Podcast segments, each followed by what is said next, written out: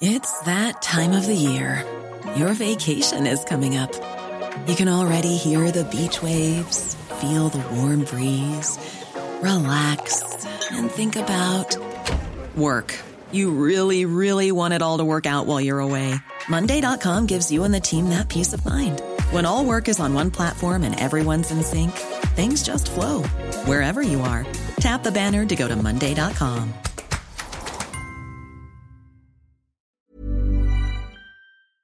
Heraldo Radio, la H que sí suena y ahora también se escucha. Inicia las noticias de la tarde con Jesús Martín Mendoza en Heraldo Radio.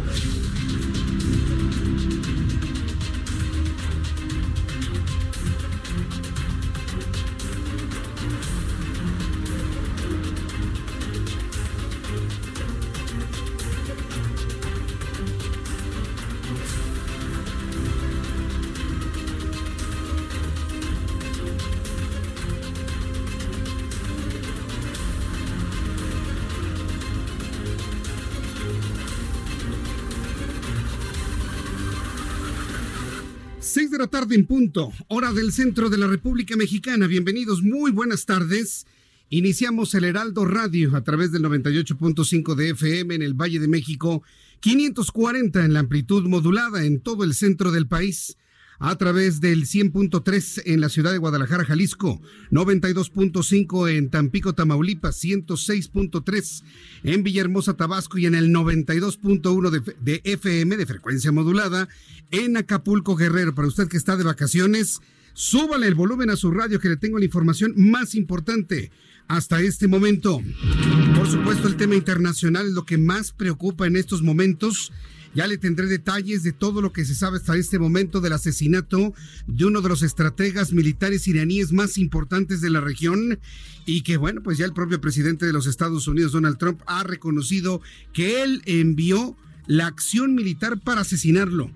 Decía, dice Donald Trump que si no lo hubiera hecho esto, más estadounidenses estarían en peligro de morir. Pero vamos por partes. En cuanto a noticias de nuestro país, Genaro García Luna, ex secretario de Seguridad Pública, compareció este viernes en la Corte de Distrito de Este de Brooklyn, en Nueva York. El exfuncionario federal durante la administración de Felipe Calderón se declaró no culpable de los cargos que se le imputan, por lo que se avecina un juicio en su contra. Ya, le adelanta, ya le adelantaba como noticia principal el día de hoy sobre los ataques que Estados Unidos perpetró en Bagdad para acabar con uno de los líderes militares más importantes de Irán, Bernie Sanders, precandidato demócrata a la presidencia de los Estados Unidos, el que debió haber sido el candidato en la elección anterior, hoy sería el presidente de los Estados Unidos, pero ya sabe la señora Clinton y sus ambiciones que no dejó pasar a Bernie Sanders. Bueno, como sea, el caso es que Bernie Sanders otra vez quiere competir por los demócratas para ser presidente de Estados Unidos. Bueno, pues afirmó esta tarde que la autorización de Donald Trump para asesinar al comandante iraní Qasem Soleimani los coloca en el camino de otra guerra entre Estados Unidos e Irán. Escuchemos las reacciones del señor Bernie Sanders. Trump promised to end endless wars. Tragically, his actions now put us on the path to another war, potentially one that could be even worse than before. Esto es lo que dijo Bernie Sanders. Él considera que estamos a las puertas de otra guerra. Pero bueno, pues en las redes sociales ha trascendido un video donde Donald Trump acusa al entonces presidente de Estados Unidos, Barack Obama, de implementar o de iniciar una guerra con propósitos de reelección cuando le tocaba al propio Obama reelegirse. Bueno, pues Donald Trump está haciendo exactamente lo mismo que le criticaba al entonces presidente de Estados Unidos, Barack Obama. Más adelante le tendré todos los detalles de esto, las reacciones en México y en otras partes del mundo de un hecho que ya preocupa y que en las redes sociales ha sido interpretado como el inicio de la Tercera Guerra Mundial. La verdad estamos muy alejados de ello.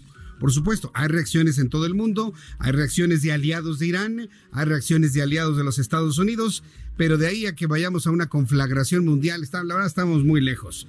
Pero bueno, finalmente este asunto se ha convertido en uno de los, eh, de los trending topics más importantes en los últimos tiempos y sobre todo para abrir boca en este año 2020. Les saluda Jesús Martín Mendoza con las noticias como todas las tardes, como en estos últimos 16 años. Le he estado acompañando con toda la información en las tardes, ahora en el 98.5 de FM en el Valle de México y ahora también en el 540 de amplitud modulada. Para este año se destinarán 5 mil millones de pesos para la construcción de 3.300 de 1.350 bancos del bienestar. Así lo dio a conocer hoy el presidente de la República, Andrés Manuel López Obrador, en su gira por el estado de Tlaxcala. Ya comenzamos, ya comenzó el programa de construcción de 2.700 sucursales del Banco de Bienestar en el país.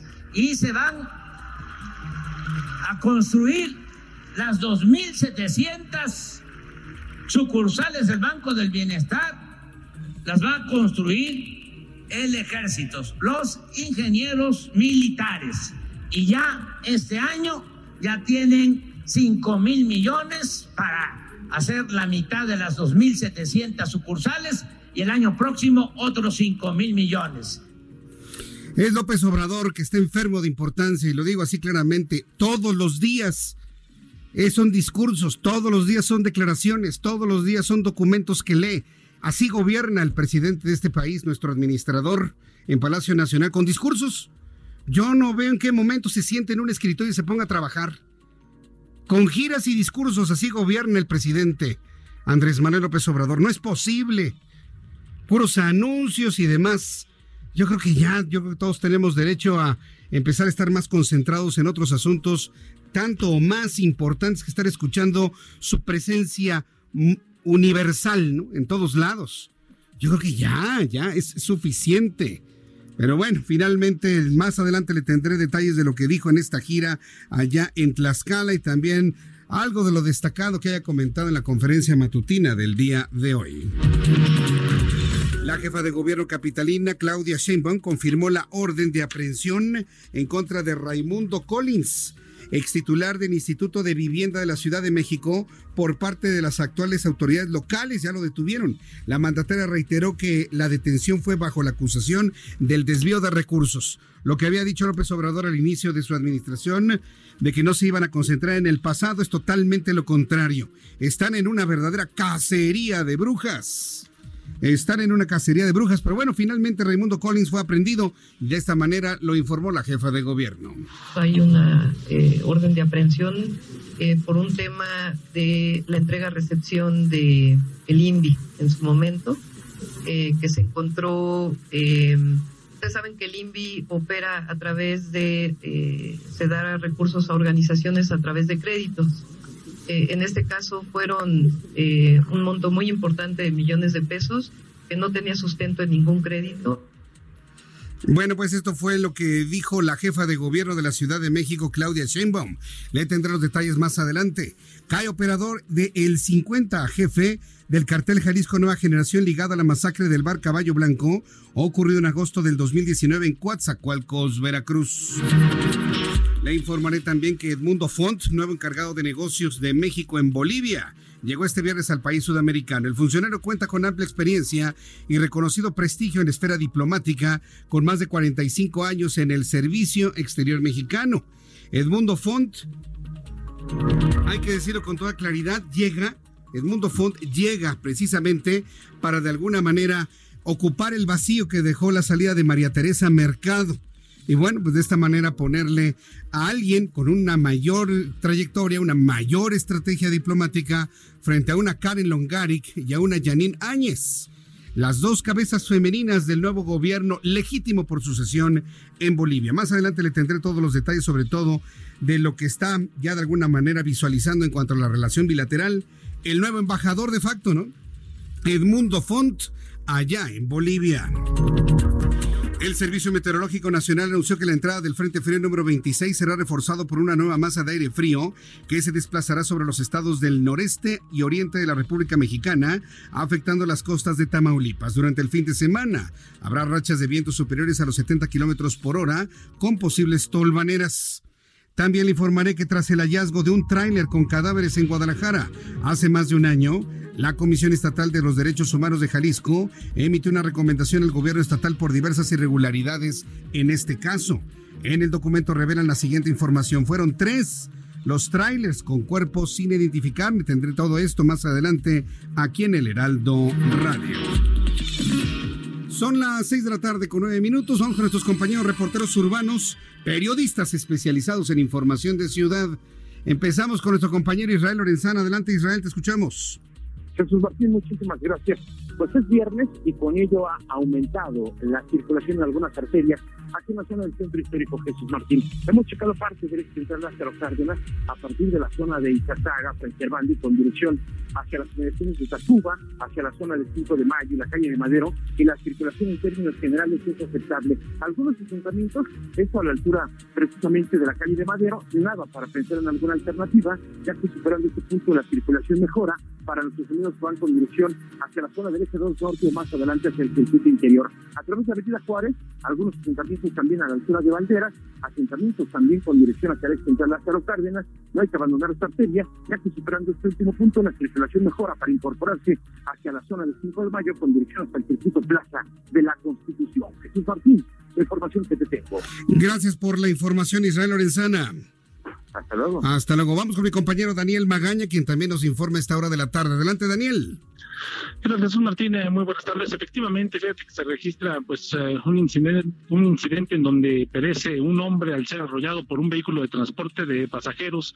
Esto en la zona de la avenida Tláhuac, cerca de pues el CETRAM del anillo periférico oriente, así que bueno, pues hay que tomar en cuenta esto las personas que avanzan de Tasqueña sobre Avenida Tláhuac en dirección hacia la zona del anillo periférico oriente encontrará pues esta movilización policíaca ya en espera de servicios periciales para que pues se deslinde también responsabilidades del conductor de este vehículo de transporte que pues arrolló a este hombre que pereciera en esta zona de la avenida Tláhuac, el sentido opuesto de Tláhuac con carga vehicular, pero pues una tarde de viernes con uh, un avance mejor en dirección hacia la zona de Culhuacán, también para las personas que se incorporan un poco más adelante hacia la calzada de Mitista para el reporte Jesús Martín. Buenas tardes. Gracias, que te vaya muy bien. Regresaremos contigo en unos instantes. Continuamos atentos. Hasta luego, continuamos atentos con toda la información. Le invito para que platiquemos usted y yo a través de mi cuenta de YouTube, Jesús Martín MX en YouTube. Estamos transmitiendo a través de Jesús Martín MX y estoy recibiendo todos sus comentarios a través de Twitter, arroba Jesús Martín MX, arroba Jesús Martín MX. De esta forma estamos iniciando nuestro programa del día de hoy, viernes 3 de enero de 2020. Le saluda Jesús Martín Mendoza. Le invito a que le suba el volumen a su radio y descubramos qué sucedía un día como hoy, 3 de enero, en México.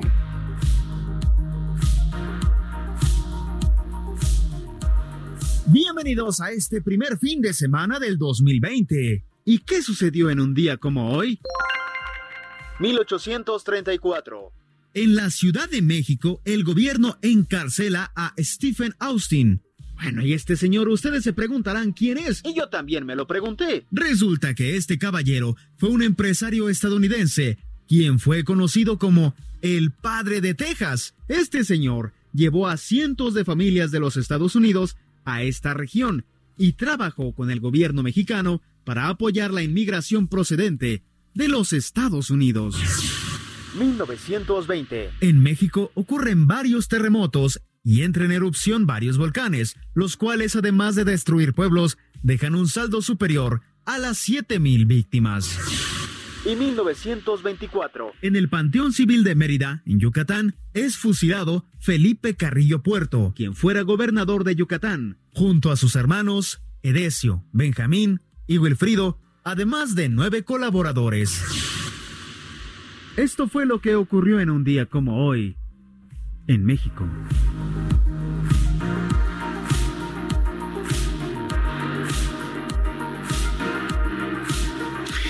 Bien, pues esto es lo que Abraham Arreola ha descubierto sucedía un día como hoy, 3 de enero, en otros momentos de la historia. Muchas gracias, Abraham, y también para quienes cumplen años, para quienes festejan su santo.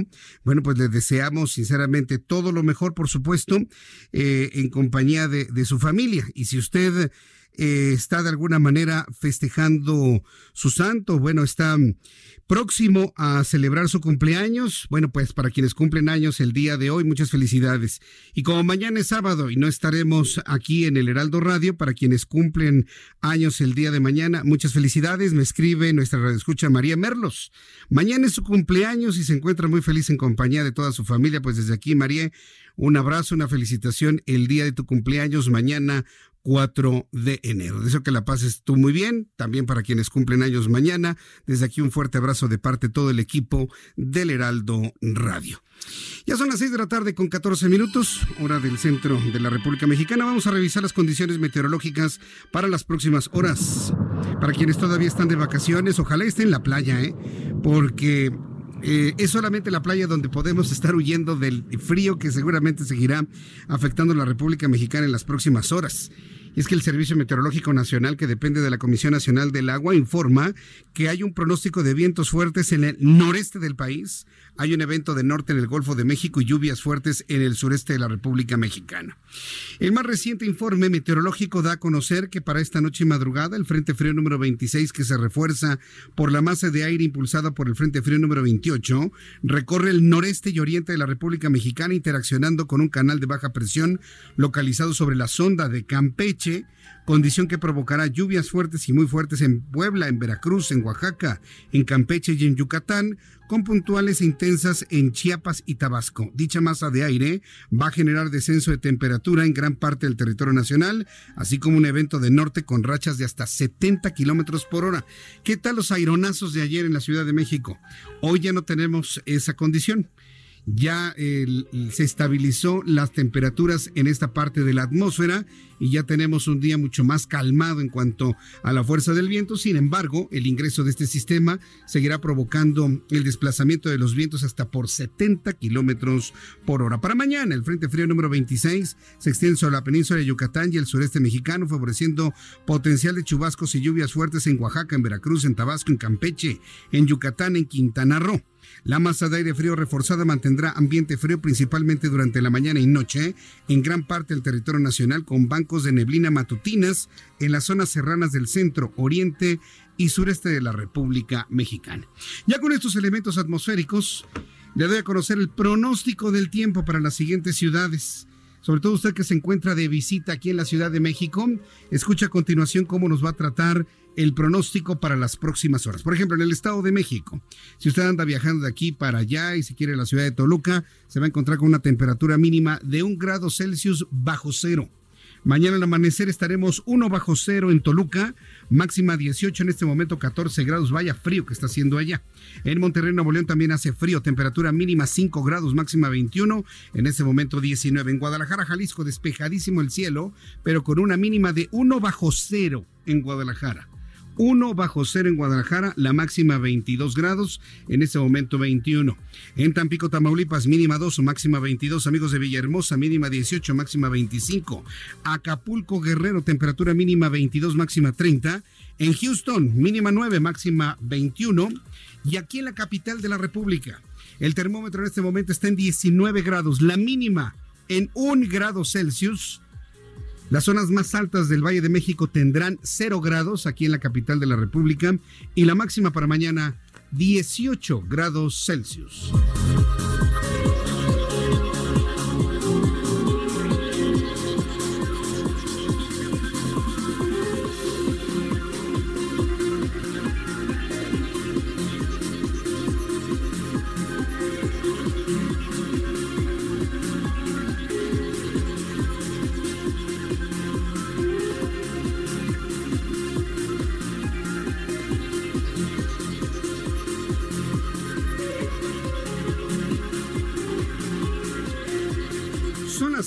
Con 18. Las 6 de la tarde con 18 minutos hora del centro de la República Mexicana. Yo soy Jesús Martín Mendoza, le acompaño con las noticias a través del 98.5 de FM Heraldo Radio. También nos encuentra en el 540 de AM Heraldo Radio. Y en toda la República Mexicana a través de diversas frecuencias que le iré compartiendo a lo largo de nuestro programa. En, materia de sismos, quiero informarle que en Ciudad Istepec, Oaxaca, tenemos una magnitud de 4.1 grados, un sismo a la una de la tarde con 15 minutos. No hay daños materiales que reportarle, afortunadamente. Bien, vamos a entrar con los temas eh, importantes de este día y en nuestro país. Eh, que es de mucho interés lo que sucede con Genaro García Luna, que se ha convertido en el pez gordo de la presente administración. Mire, no habrá crecimiento, estará paralizado el mercado inmobiliario, el manufacturero, se derrumba el mercado automotriz, la gente no tiene trabajo, eh, como nunca mucha gente llegó sin trabajo al fin de año, están buscando a partir de este momento, es una parálisis económica, me escribían en Twitter, pero el dólar no está en 30 pesos, no necesitamos que esté en 30 pesos para que la gente no tenga expectativas de crecimiento. Ay, pero si el, litro de gasolina está en 50 pesos, no importa, hay gente que sin trabajo no puede pagar un litro de gasolina ni a 5 pesos. Entonces, ese tipo de versiones en redes sociales son una verdadera trampa. Haga caso omiso completamente. Lo que se requiere en este país es que verdaderamente este señor que está en la presidencia de la República cumpla con lo que prometió en campaña. Porque hasta este momento sigue siendo tan igual como los otros presidentes, inclusive hasta de los peorcitos porque la cifra de personas asesinadas durante este primer año ronda los 30 mil en el primer año. El, año. el primer año de cualquier sexenio más devastador que se tenga memoria. Entonces, vamos ya como sociedad exigiendo, inclusive los que votaron por él, váyanle ya pidiendo, ¿eh? porque ya pasó más de un año y las cosas yo las veo exactamente igual, si no es que hasta peor en algunos ámbitos. eso sí, Estamos paralizados como economía, no hay crecimiento, no hay construcción de infraestructura, nada absolutamente. Pero ¿qué tal la cacería de los sexenios anteriores? ¿Que es justo? Sí, sí es justo, me parece que es justo, pero no los elegimos para cazar, los eh, elegimos también para mejorar las cosas. Yo no veo que ninguno de mis colegas diga esto que estoy diciendo. Se le eligió el Señor para hacerlo mejor, ¿no? Ah, bueno, pues yo creo que ya es tiempo. Hoy es el segundo día hábil del año 2020 y queremos ver resultados. Pero ¿qué hace López Obrador? Darse baños de pueblo en giras. Y que le pongan flores y algas silvestres y no sé qué tantas cosas le ponen en el cuello. Así gobierna. Con giras y discursos. Con giras y discursos. Así gobierna. vamos a seguir otros cuatro años así, nada más dígame usted sigue en campaña. Es lo que mejor le sale, hacer campaña.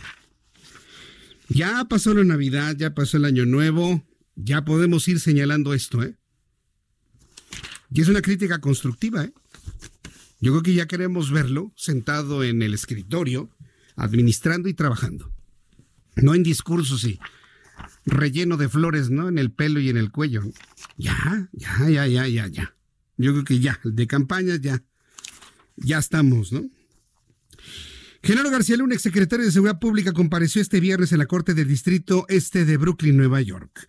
El exfuncionario federal durante la administración de Felipe Calderón se declaró no culpable de los cargos que se le imputan de tráfico de drogas y falsedad de declaraciones. Pues, ¿qué iba a decir Genaro García Luna? Noticia hubiese sido que se hubiera declarado culpable, ¿no? Ya, sí, reconozco que lo hice. Y, ah, eso sí sería una nota gigantesca. Pero pues dígame usted cuántos culpables hay en las cárceles. Todos se declaran inocentes. Durante la audiencia estuvieron presentes la esposa e hijos de Genaro García Luna, además de que sus abogados dijeron estar trabajando para pedir una fianza, al tiempo que la fiscalía señaló que existe un riesgo de que se pele, de que se vaya, de que se fugue. Haga de cuenta lo de Rosario Robles, ¿no? No lo van a dejar salir porque se puede ir, se puede pelar, se puede dar a la fuga. ¿A dónde se puede fugar un García Luna? Pues a la luna, ¿no? Precisamente.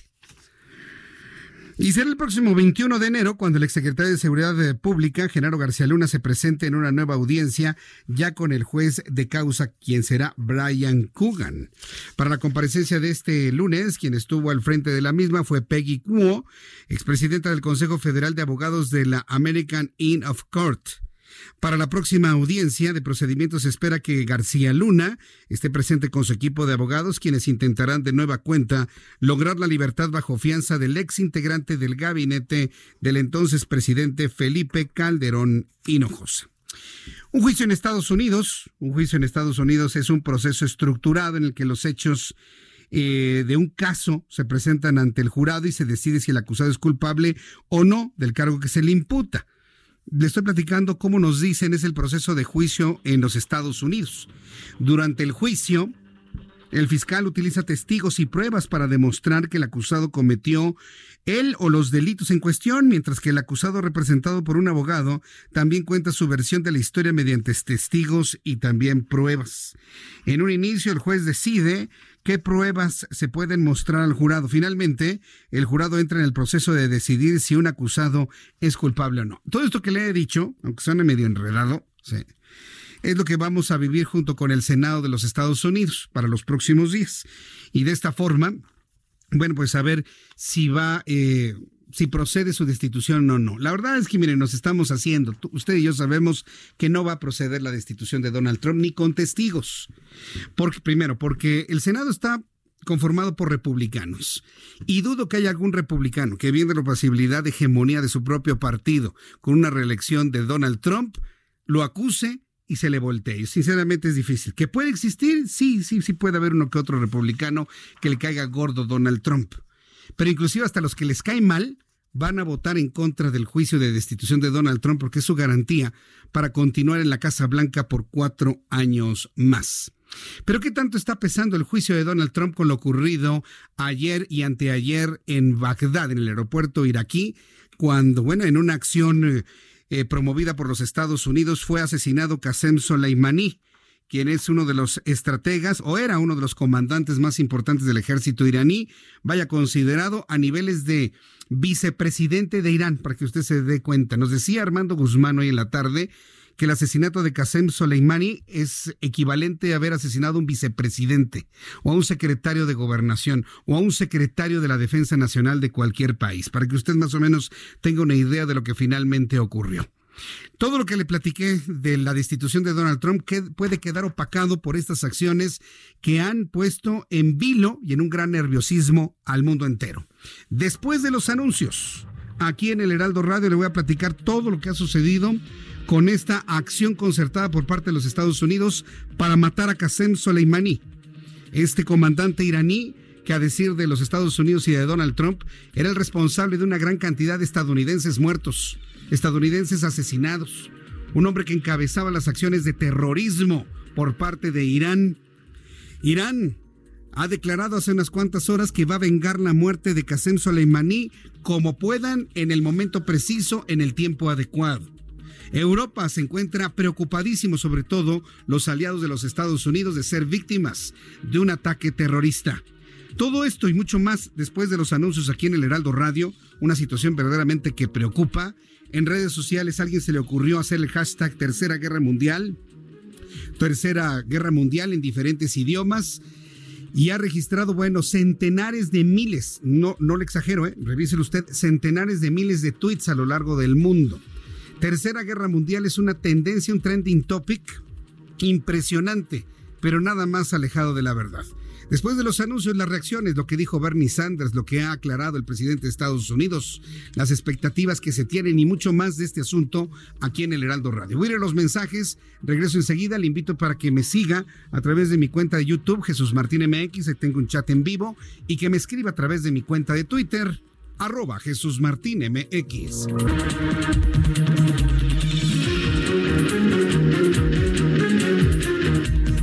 Escuchas a Jesús Martín Mendoza con las noticias de la tarde por Heraldo Radio, una estación de Heraldo Media Group. Escucha la H, Heraldo Radio.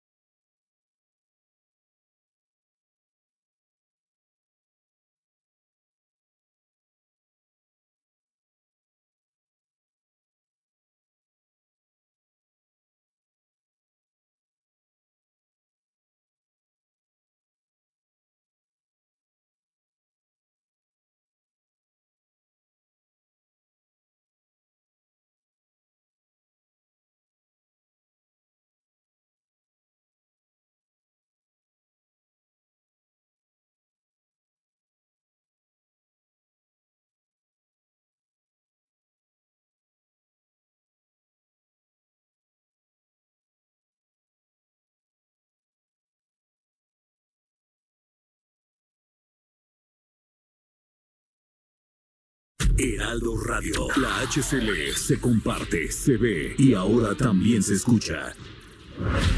Escucha las noticias de la tarde con Jesús Martín Mendoza. Regresamos.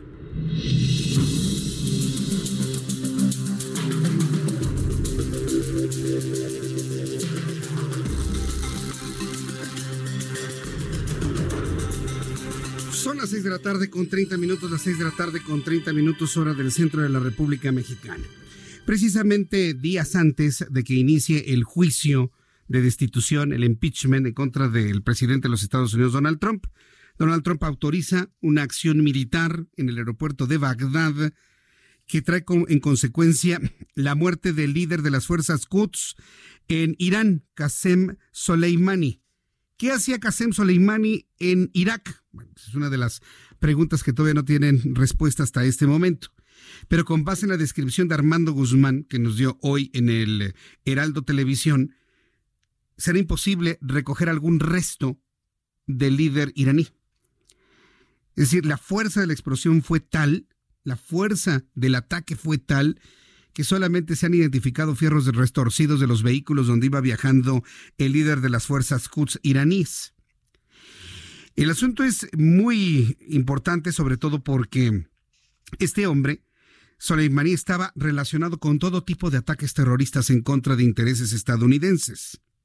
El propio, el propio Donald Trump ha, de, ha declarado en su cuenta de Twitter y en diversos foros que se había tardado mucho tiempo en realizar este tipo de acciones en contra de Soleimani, que la muerte de él mismo, que él mismo autorizó, ha salvado la vida de centenares de estadounidenses en territorio estadounidense y en otras partes del mundo.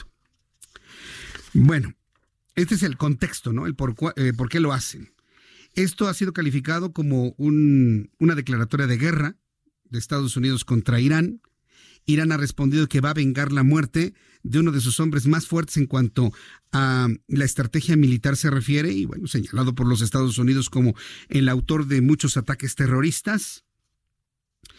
Como sea, eh, la situación entre Estados Unidos e Irán es muy tensa, y los aliados de uno y de otro están en alerta máxima. Están en alerta máxima los aliados de cada uno de los aliados iraníes y los aliados estadounidenses. Se ha pedido calma y tranquilidad, prudencia en los países estadounidenses, sobre todo porque uno de los objetivos más eh, seguros de una respuesta desde el punto de vista de venganza serían aliados estadounidenses en Europa. ¿Qué es lo que va a ocurrir en las siguientes horas? No lo sabemos. Sí, porque evidentemente los iraníes no se van a quedar con que ah, ya no lo mataron, ya se me pasó, ¿no? No, no, espérenme. No creo, sinceramente. Todo esto se circunscribe la necesidad de Donald Trump, uno, de desviar la atención y sobre todo engancharse y amarrarse a la presidencia de los Estados Unidos cuando está prácticamente iniciando tambores de guerra en contra de Irán y evidentemente salir bien librado del impeachment. Y segundo, como un elemento para su campaña de reelección a la Casa Blanca. Es decir, tiene un interés más bien político que militar o estratégico. Pero bueno, él lo ha hecho ver como una acción que busca defender a los eh, estadounidenses y sus intereses de posibles acciones iraníes en contra de ellos. Pero ahí le va, súbale el volumen a su radio lo más preocupante. Usted me va a decir, bueno, ¿y en México qué, Jesús Martín? Pues fíjese que sí tenemos que ver con todo este asunto. Súbale el volumen a su radio para que escuche la información que acaba de producirse hace unos minutos. ¿Ya está listo? ¿Ya está listo? Bueno, ahí le va. Le informo. Mike Pence, quien es el vicepresidente de los Estados Unidos, ha hecho una declaración que ha puesto a temblar a más de uno en Palacio Nacional. Acusó este viernes al fallecido líder de la fuerza Quds, Qasem Soleimani, de estar detrás de uno de los complots que más cerca ha estado de involucrar al narcotráfico mexicano. Es decir, Mike Pence ha vinculado a Qasem Soleimani de estar cercano al narcotráfico mexicano junto con el terrorismo islámico. Va a decir que esto no es nuevo, en realidad no es nuevo. Y de hecho, después de, del derrumbe de las, los ataques terroristas a las Torres Gemelas de Nueva York, aquel 11 de septiembre de 2001, la preocupación de los Estados Unidos del ingreso de terroristas islámicos por la frontera mexicana, e inclusive de su presencia en nuestro país debido a la cercanía geográfica, era prácticamente un hecho. Entonces, por ese lado, pues nuevo, nuevo no nos suena. Pero al que mataron, involucrarlo desde el terrorismo islámico con el narcotráfico mexicano, eso ya es otra cosa y estamos hablando ya de otro nivel de involucramiento. Dice Mike Pence que es una trama para hacer volar varias embajadas israelíes y asesinar al embajador de Arabia Saudita en los Estados Unidos mediante un sicario de los Zetas experto en autos bomba. Según la hipótesis de Mike Pence, que está en función de, sus, de su inteligencia y que ha sido revelada hace unos cuantos minutos, los terroristas islámicos comandados por Qasem Soleimani, hoy muerto, habrían de utilizar a un sicario o varios sicarios de los Zetas, grupo criminal de narcotráfico mexicano, para matar a un embajador de Arabia Saudita en los Estados Unidos. Es decir, preparados desde aquí, operación armada desde aquí, cruzar a territorio estadounidense y matar a ese representante de Arabia Saudita, ese representante diplomático. ¡Qué acusación!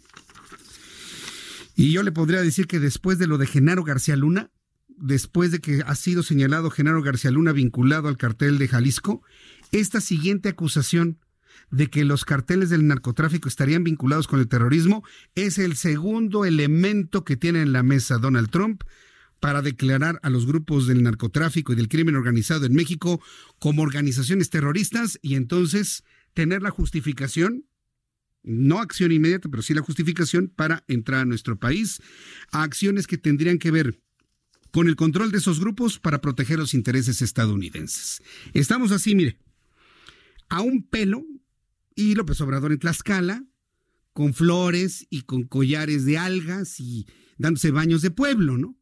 Y estamos a un pelo de que Estados Unidos declara a los grupos de narcotráfico mexicanos como organizaciones terroristas y nos invadan.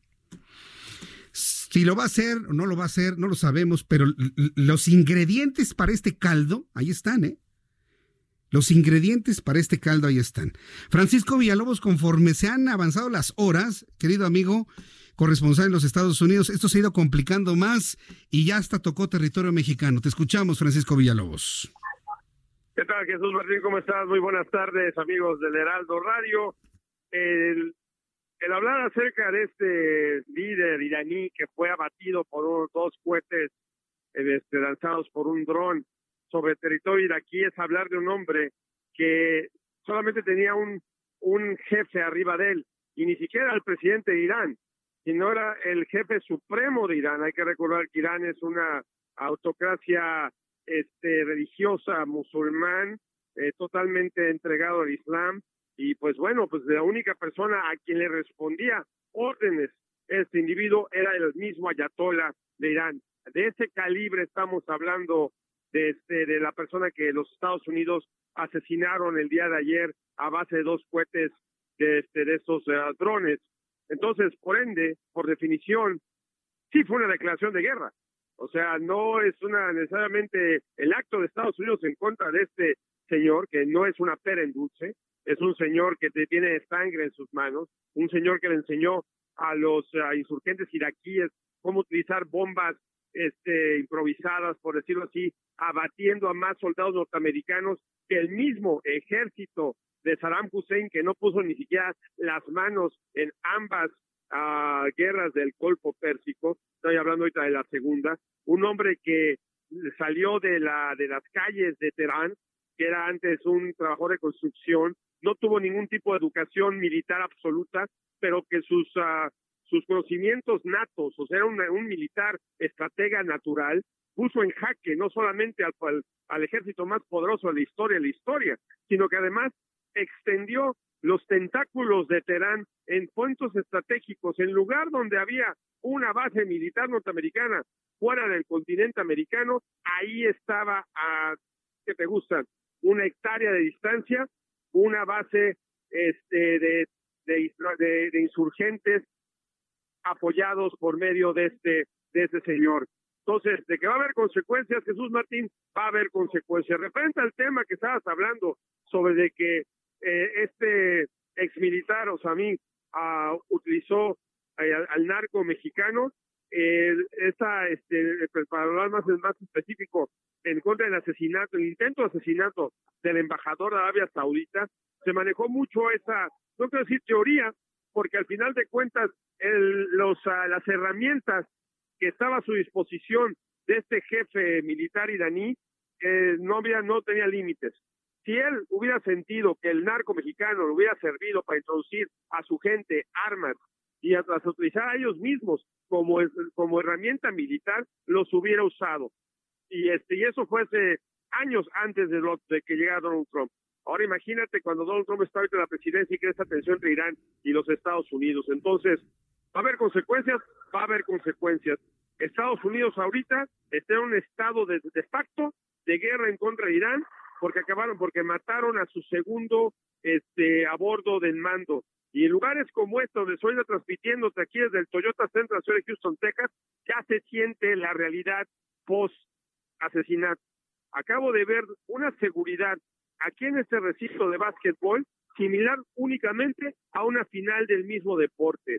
Perros antibombas, este, presencia de, este, soldados, no de soldados, sino de agentes de, tácticas especiales de la policía fuertemente armados, dan una presencia, digamos, paramilitar contundente en esta ciudad de Houston, Texas.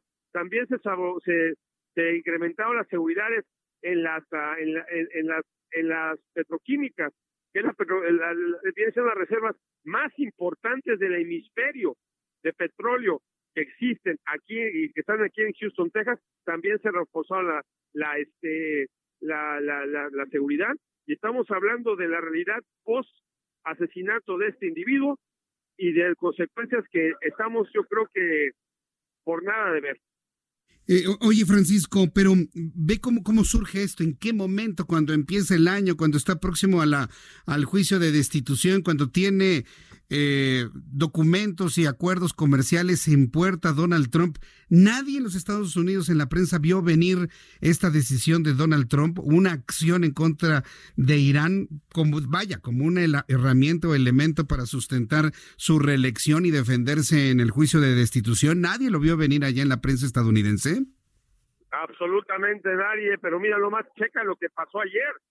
Ayer se dieron a conocer documentos que conectan directamente a Donald Trump con los hechos de, Ucrania y este de, este correos electrónicos de que letra de Donald Trump ordenando que se suspendiera la este el mandar los 400 millones de dólares de ayuda militar a Ucrania y que Donald Trump en esos correos electrónicos claramente ordena que no se entreguen ese mismo día cuando era asunto de ocho columnas aquí en los medios de comunicación de Estados Unidos sale la cuestión del ataque. Primero como una explosión como tantas, tantas explosiones en Irak y poco a poco, conforme pasaban las horas, se daban cuenta de que no fue una solamente una explosión de un carro en Irak, sino que se trataba del acto más contundente por parte de los Estados Unidos en contra de un país del Medio Oriente desde la mismísima invasión de Irak en 1991, ya ni siquiera la segunda por parte de George W. Bush, sino la primera, la de H.W., la del papá.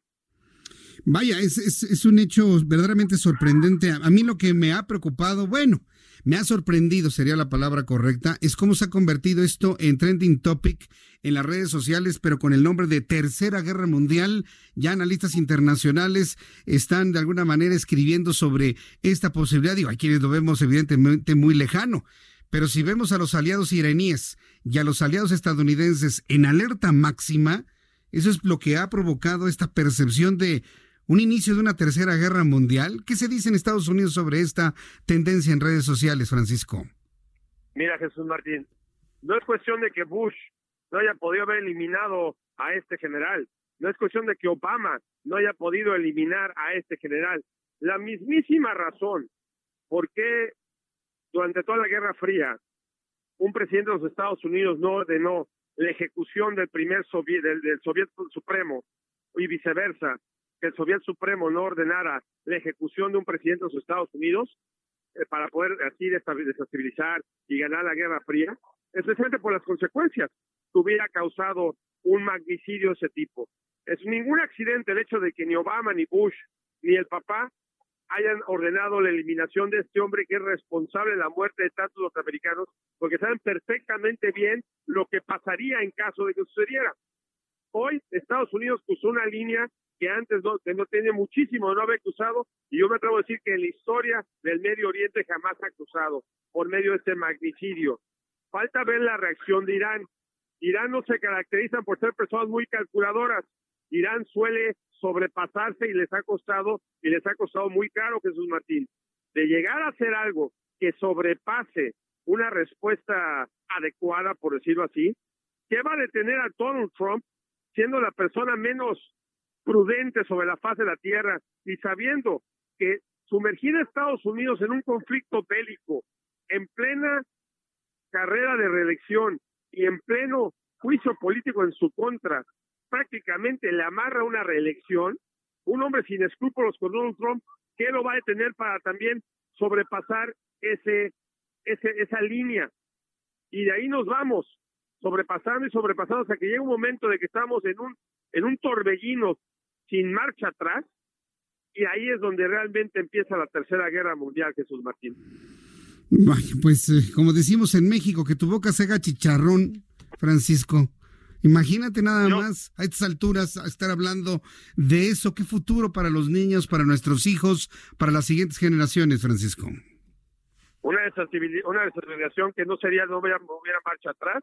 Una cuestión que repito de que no hay que olvidar que Irán es aliado de Rusia, aliado de China y que, o sea, no una tercera guerra mundial no estamos hablando como una guerra como la que vimos en la Segunda Guerra Mundial, quienes la vimos en los libros de historia y que los pocos que la vivieron. No estamos hablando de una guerra de Afganistán ni una guerra tampoco de, de Vietnam. Estamos hablando de una guerra cibernética, una guerra económica, una guerra en que yo no creo que se pueda utilizar las armas este, nucleares porque estamos hablando de que simplemente se acaba y se extingue y nadie gana. Pero una guerra, una tercera guerra mundial no se estaría peleando en el campo de batalla, lo estaríamos viendo en nuestras propias casas, repito, con ataques cibernéticos. Este, Irán tiene la capacidad, cierto, de poder atacar presas, atacar, este, ¿cómo se llama? Fuentes de poder, aeropuertos, los radares, los bancos, el stock exchange, cosas que pueden catalizar también crisis económicas. No se trata tampoco de, espantar a la gente, pero sí hay que, tener muy en cuenta y en claro que los bombazos y este y, y, avión y avionazos así con este bombas nucleares no representan la realidad bélica del siglo XXI, Jesús Martín. Estamos hablando de otro tipo de guerras, no el, las guerras con las que vimos en las películas de antaño, compañero. No, por supuesto que no. Es que esto es de, de verdad de, de, de, enfermos mentales. Es bipolar, Francisco. Porque la semana pasada, ¿cuál fue la nota? Que Vladimir Putin le agradecía a Donald Trump haberle advertido riesgos de ataques terroristas en contra de intereses rusos. Lo que se veía así como un enfrentamiento entre Rusia y Estados Unidos, la semana pasada era un agradecimiento de Vladimir Putin a Donald Trump. Y ahora Estados Unidos ataca a uno de los principales aliados de Rusia, me doy, ¿eh? De verdad que yo no entiendo qué es lo que está buscando Donald Trump, Francisco. Estamos viviendo en tiempos extraños y tiempos muy raros. Donald Trump que está buscando, Donald Trump está buscando su reelección y cuando estamos hablando de una persona que no tiene escrúpulos y que peligrosamente tiene el poder del arsenal más poderoso de la historia la historia y nadie que le ponga un hasta aquí, aquí están las consecuencias. El Senado, este, comandado por Mitch McConnell y compañía, no hacen ni pío para detenerlo y aquí están las consecuencias. Y ojo, ¿eh? Así como el doctor Frankenstein le explotó el niño en la cara, a ver si a, a ver si a Mitch McConnell y a los republicanos no le explota el monstruo que han creado, ¿eh? Pues esperemos, vamos a ver, a esperar más reacciones, más comentarios de Mike Pence, el propio presidente de los Estados Unidos, del legislativo estadounidense, pero lo más importante, las reacciones iraníes, que ya dijeron que sí se van a vengar en el tiempo, en el momento adecuado, Francisco. Vamos, que hay que ser optimistas y esperemos que, que haya todavía un poquito de sensibilidad en la gente que hace las decisiones y que quede este asunto hasta aquí. Estamos al pendiente, pero ya, ya empezó a subir el crudo, ¿eh? Abusados. ¿Ya empezó a subir qué, me dijiste? El crudo, el diésel. Ah, claro. Se empezó a subir y se desplomó este la, este la, también el box el, el stock exchange el día de hoy mm, sí tienes razón vamos a ver ahí el, el, efecto el de lo que me hablabas de la guerra económica vamos a ver estos primeros efectos eh, para la próxima semana gracias Francisco fuerte abrazo y, y cibernética, compañero. Cibernética, sí. Un abrazo, señor Abrazo, que te vaya muy bien, hasta luego. Pues preocupante, ¿eh? Todo este análisis, un análisis, el mismo Francisco dice, no quiero espantar, pero estos son los elementos que hay en este enorme caldo, imagínense. Y nosotros bien felices recibiendo el año 2020 y estábamos brindando y vuelvo a decirle, el presidente de México dándose baños de pueblo con flores en la cabeza y en el cuello. Y ya en los Estados Unidos relacionando a grupos del crimen organizado con este hombre que fue asesinado ayer, Qasem Soleimani.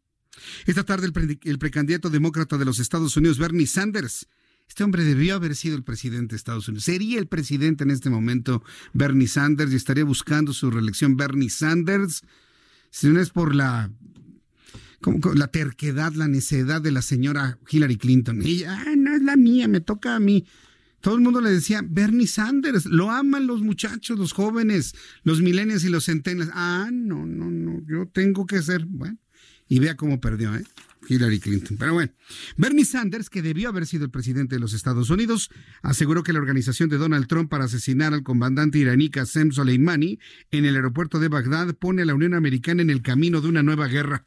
Previamente en su cuenta de Twitter, Bernie Sanders advirtió de la peligrosa escalada que Trump ha emprendido con los Estados Unidos a otro conflicto bélico en Medio Oriente que podría costar innumerables vidas y miles de millones de dólares. Aquí las palabras del también candidato demócrata Bernie Sanders. This is a dangerous escalation that brings us closer to another disastrous war in the Middle East.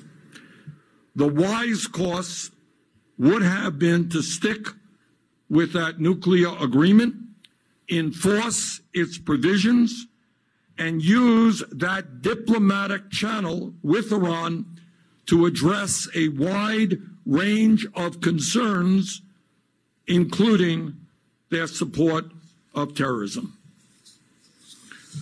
Unfortunately, Trump ignored the advice of his own security officials. I've gone to too many funerals in my own state. I've talked to too many mothers who have lost their kids in war. I have talked to too many soldiers, men and women, who have come home with PTSD, who have come home without arms and without legs. Trump promised to end endless wars. Tragically, his actions now put us on the path to another war, potentially one that could be even worse than before. En, esta última parte, Bernie dice que pues, van en camino a una, a una guerra que podría ser la peor que las anteriores. Trágicamente, Donald Trump nos ha puesto en el camino de otra guerra, dice potencialmente peor a las anteriores. Eh, en otro momento de este discurso escuchábamos que dice que desgraciadamente Trump ignoró el consejo de sus asesores. Eh, según lo, dicho a madres, a hombres, mujeres que han perdido a sus hijos en la guerra, dice Donald Trump prometió terminar con las guerras y ahora nos lleva a otra. Bueno, son las declaraciones de, de Bernie Sanders en, en, este discurso que evidentemente pues pone un tono de nerviosismo enorme en lo que está pasando allá en Estados Unidos y en Irán. Desde su club privado en Florida, Donald Trump sorprendió a la... Es que son tan iguales. Donald Trump está en su club privado en Florida. ¿Y qué hace Andrés Manuel López Obrador dándose baños de pueblo en Tlaxcala, no? Y sacándose fotos muy sonriente acá. Cuando ya Estados Unidos vinculó a los grupos del crimen organizado con Soleimani, los dos son igualitos, pero bueno, toda proporción guardada también. Donald Trump sorprendió a la prensa al afirmar que ordenó matar al general Qasem Soleimani, no, no solo para comenzar una guerra, sino para detenerla, dice.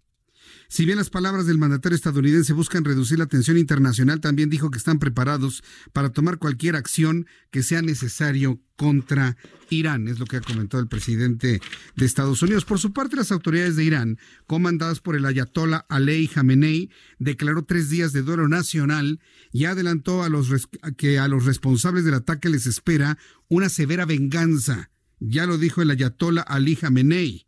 En ese mismo tenor, el Consejo Supremo de Seguridad Nacional de Irán calificó al asesinato de Soleimani como el peor error estratégico de Estados Unidos, de cuyas consecuencias no se escapará fácilmente.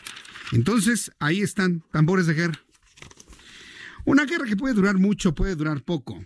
También hay que ser muy sinceros en esto. ¿Qué tanto Qasem Soleimani ya significaba un lastre en Irán? Eh? Eso nadie lo ha analizado. Pero también hay que ver qué tanto puede ser una venganza iraní. Se decía que era así, sí, muy importante. ¿eh? Pero acuérdense que todos tienen su talón de Aquiles, ¿eh? todos absolutamente, todos absolutamente. Entonces, ¿cuál ha sido, por ejemplo, una reacción de los rusos? Pues no ha sido también, no, no ha sido tampoco muy intensa, que digamos. Como ya se lo planteaba Francisco Villalobos, es de verdaderamente bipolar. Una semana se enfrenta Estados Unidos y Rusia. Otra semana Rusia le anuncia al mundo, entiéndase a Estados Unidos, que ha lanzado nuevos cohetes hipersónicos. A la semana siguiente Donald Trump le dice, aquí te va esta información para que detengas ese acto terrorista.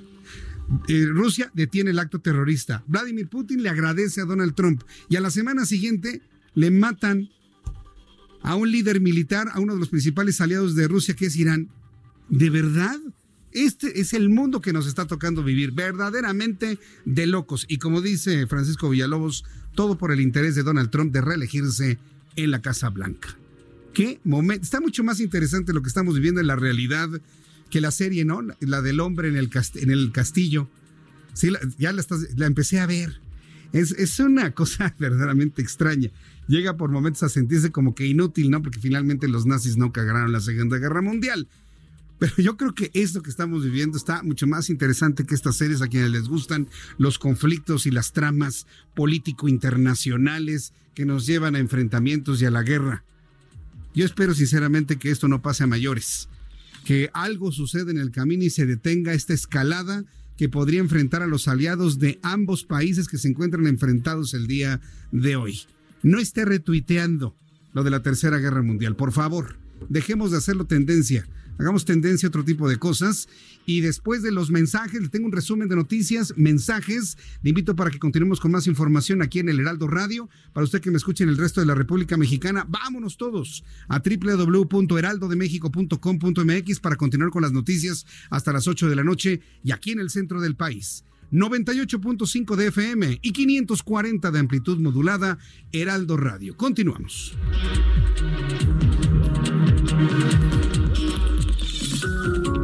Escuchas a Jesús Martín Mendoza con las noticias de la tarde por Heraldo Radio, una estación de Heraldo Media Group. Heraldo Radio.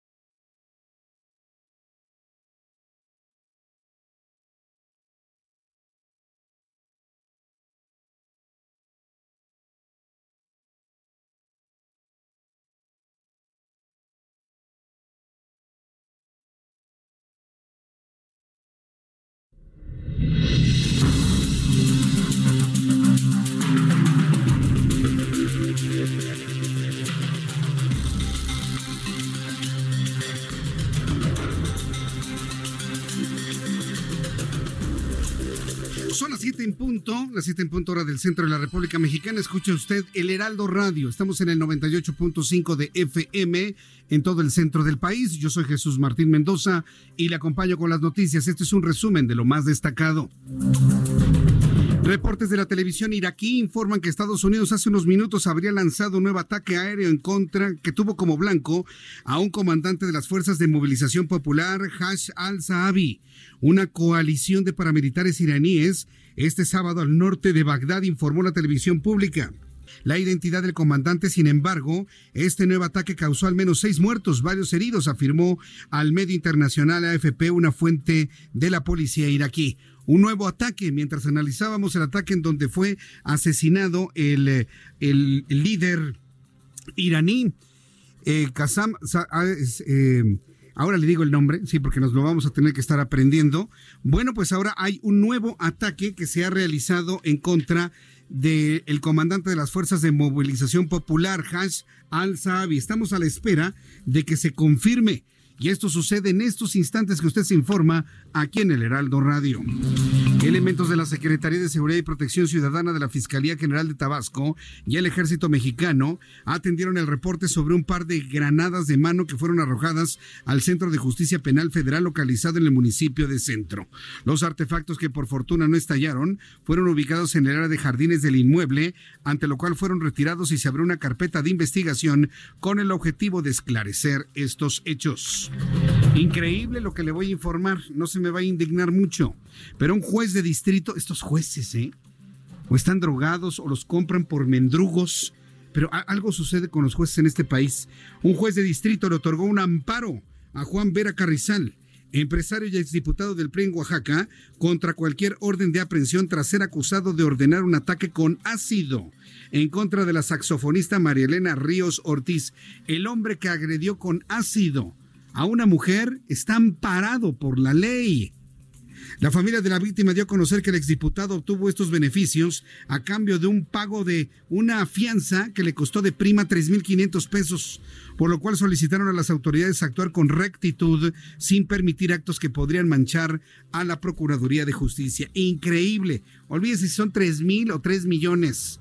La justicia amparando a un hombre acusado de violentar a una mujer y sobre todo en estos tiempos ver para creer lo que se ha informado. Le tendré más detalles adelante aquí en el Heraldo Radio. Intensas nevadas y caída de aguanieve han sacudido al menos 14 municipios de Chihuahua. Los municipios más afectados por la nieve son Guadalupe y Calvo, en donde se han presentado fallas en la distribución de la energía eléctrica. Otros municipios afectados por la intensa nevada de las últimas horas son Guerrero, Uruachi, Cuauhtémoc, Madera, Aquiles Cerdán, la propia ciudad de Chihuahua, entre otros. Estas son las noticias en resumen. Le invito para que siga con nosotros. Soy Jesús Martín Mendoza.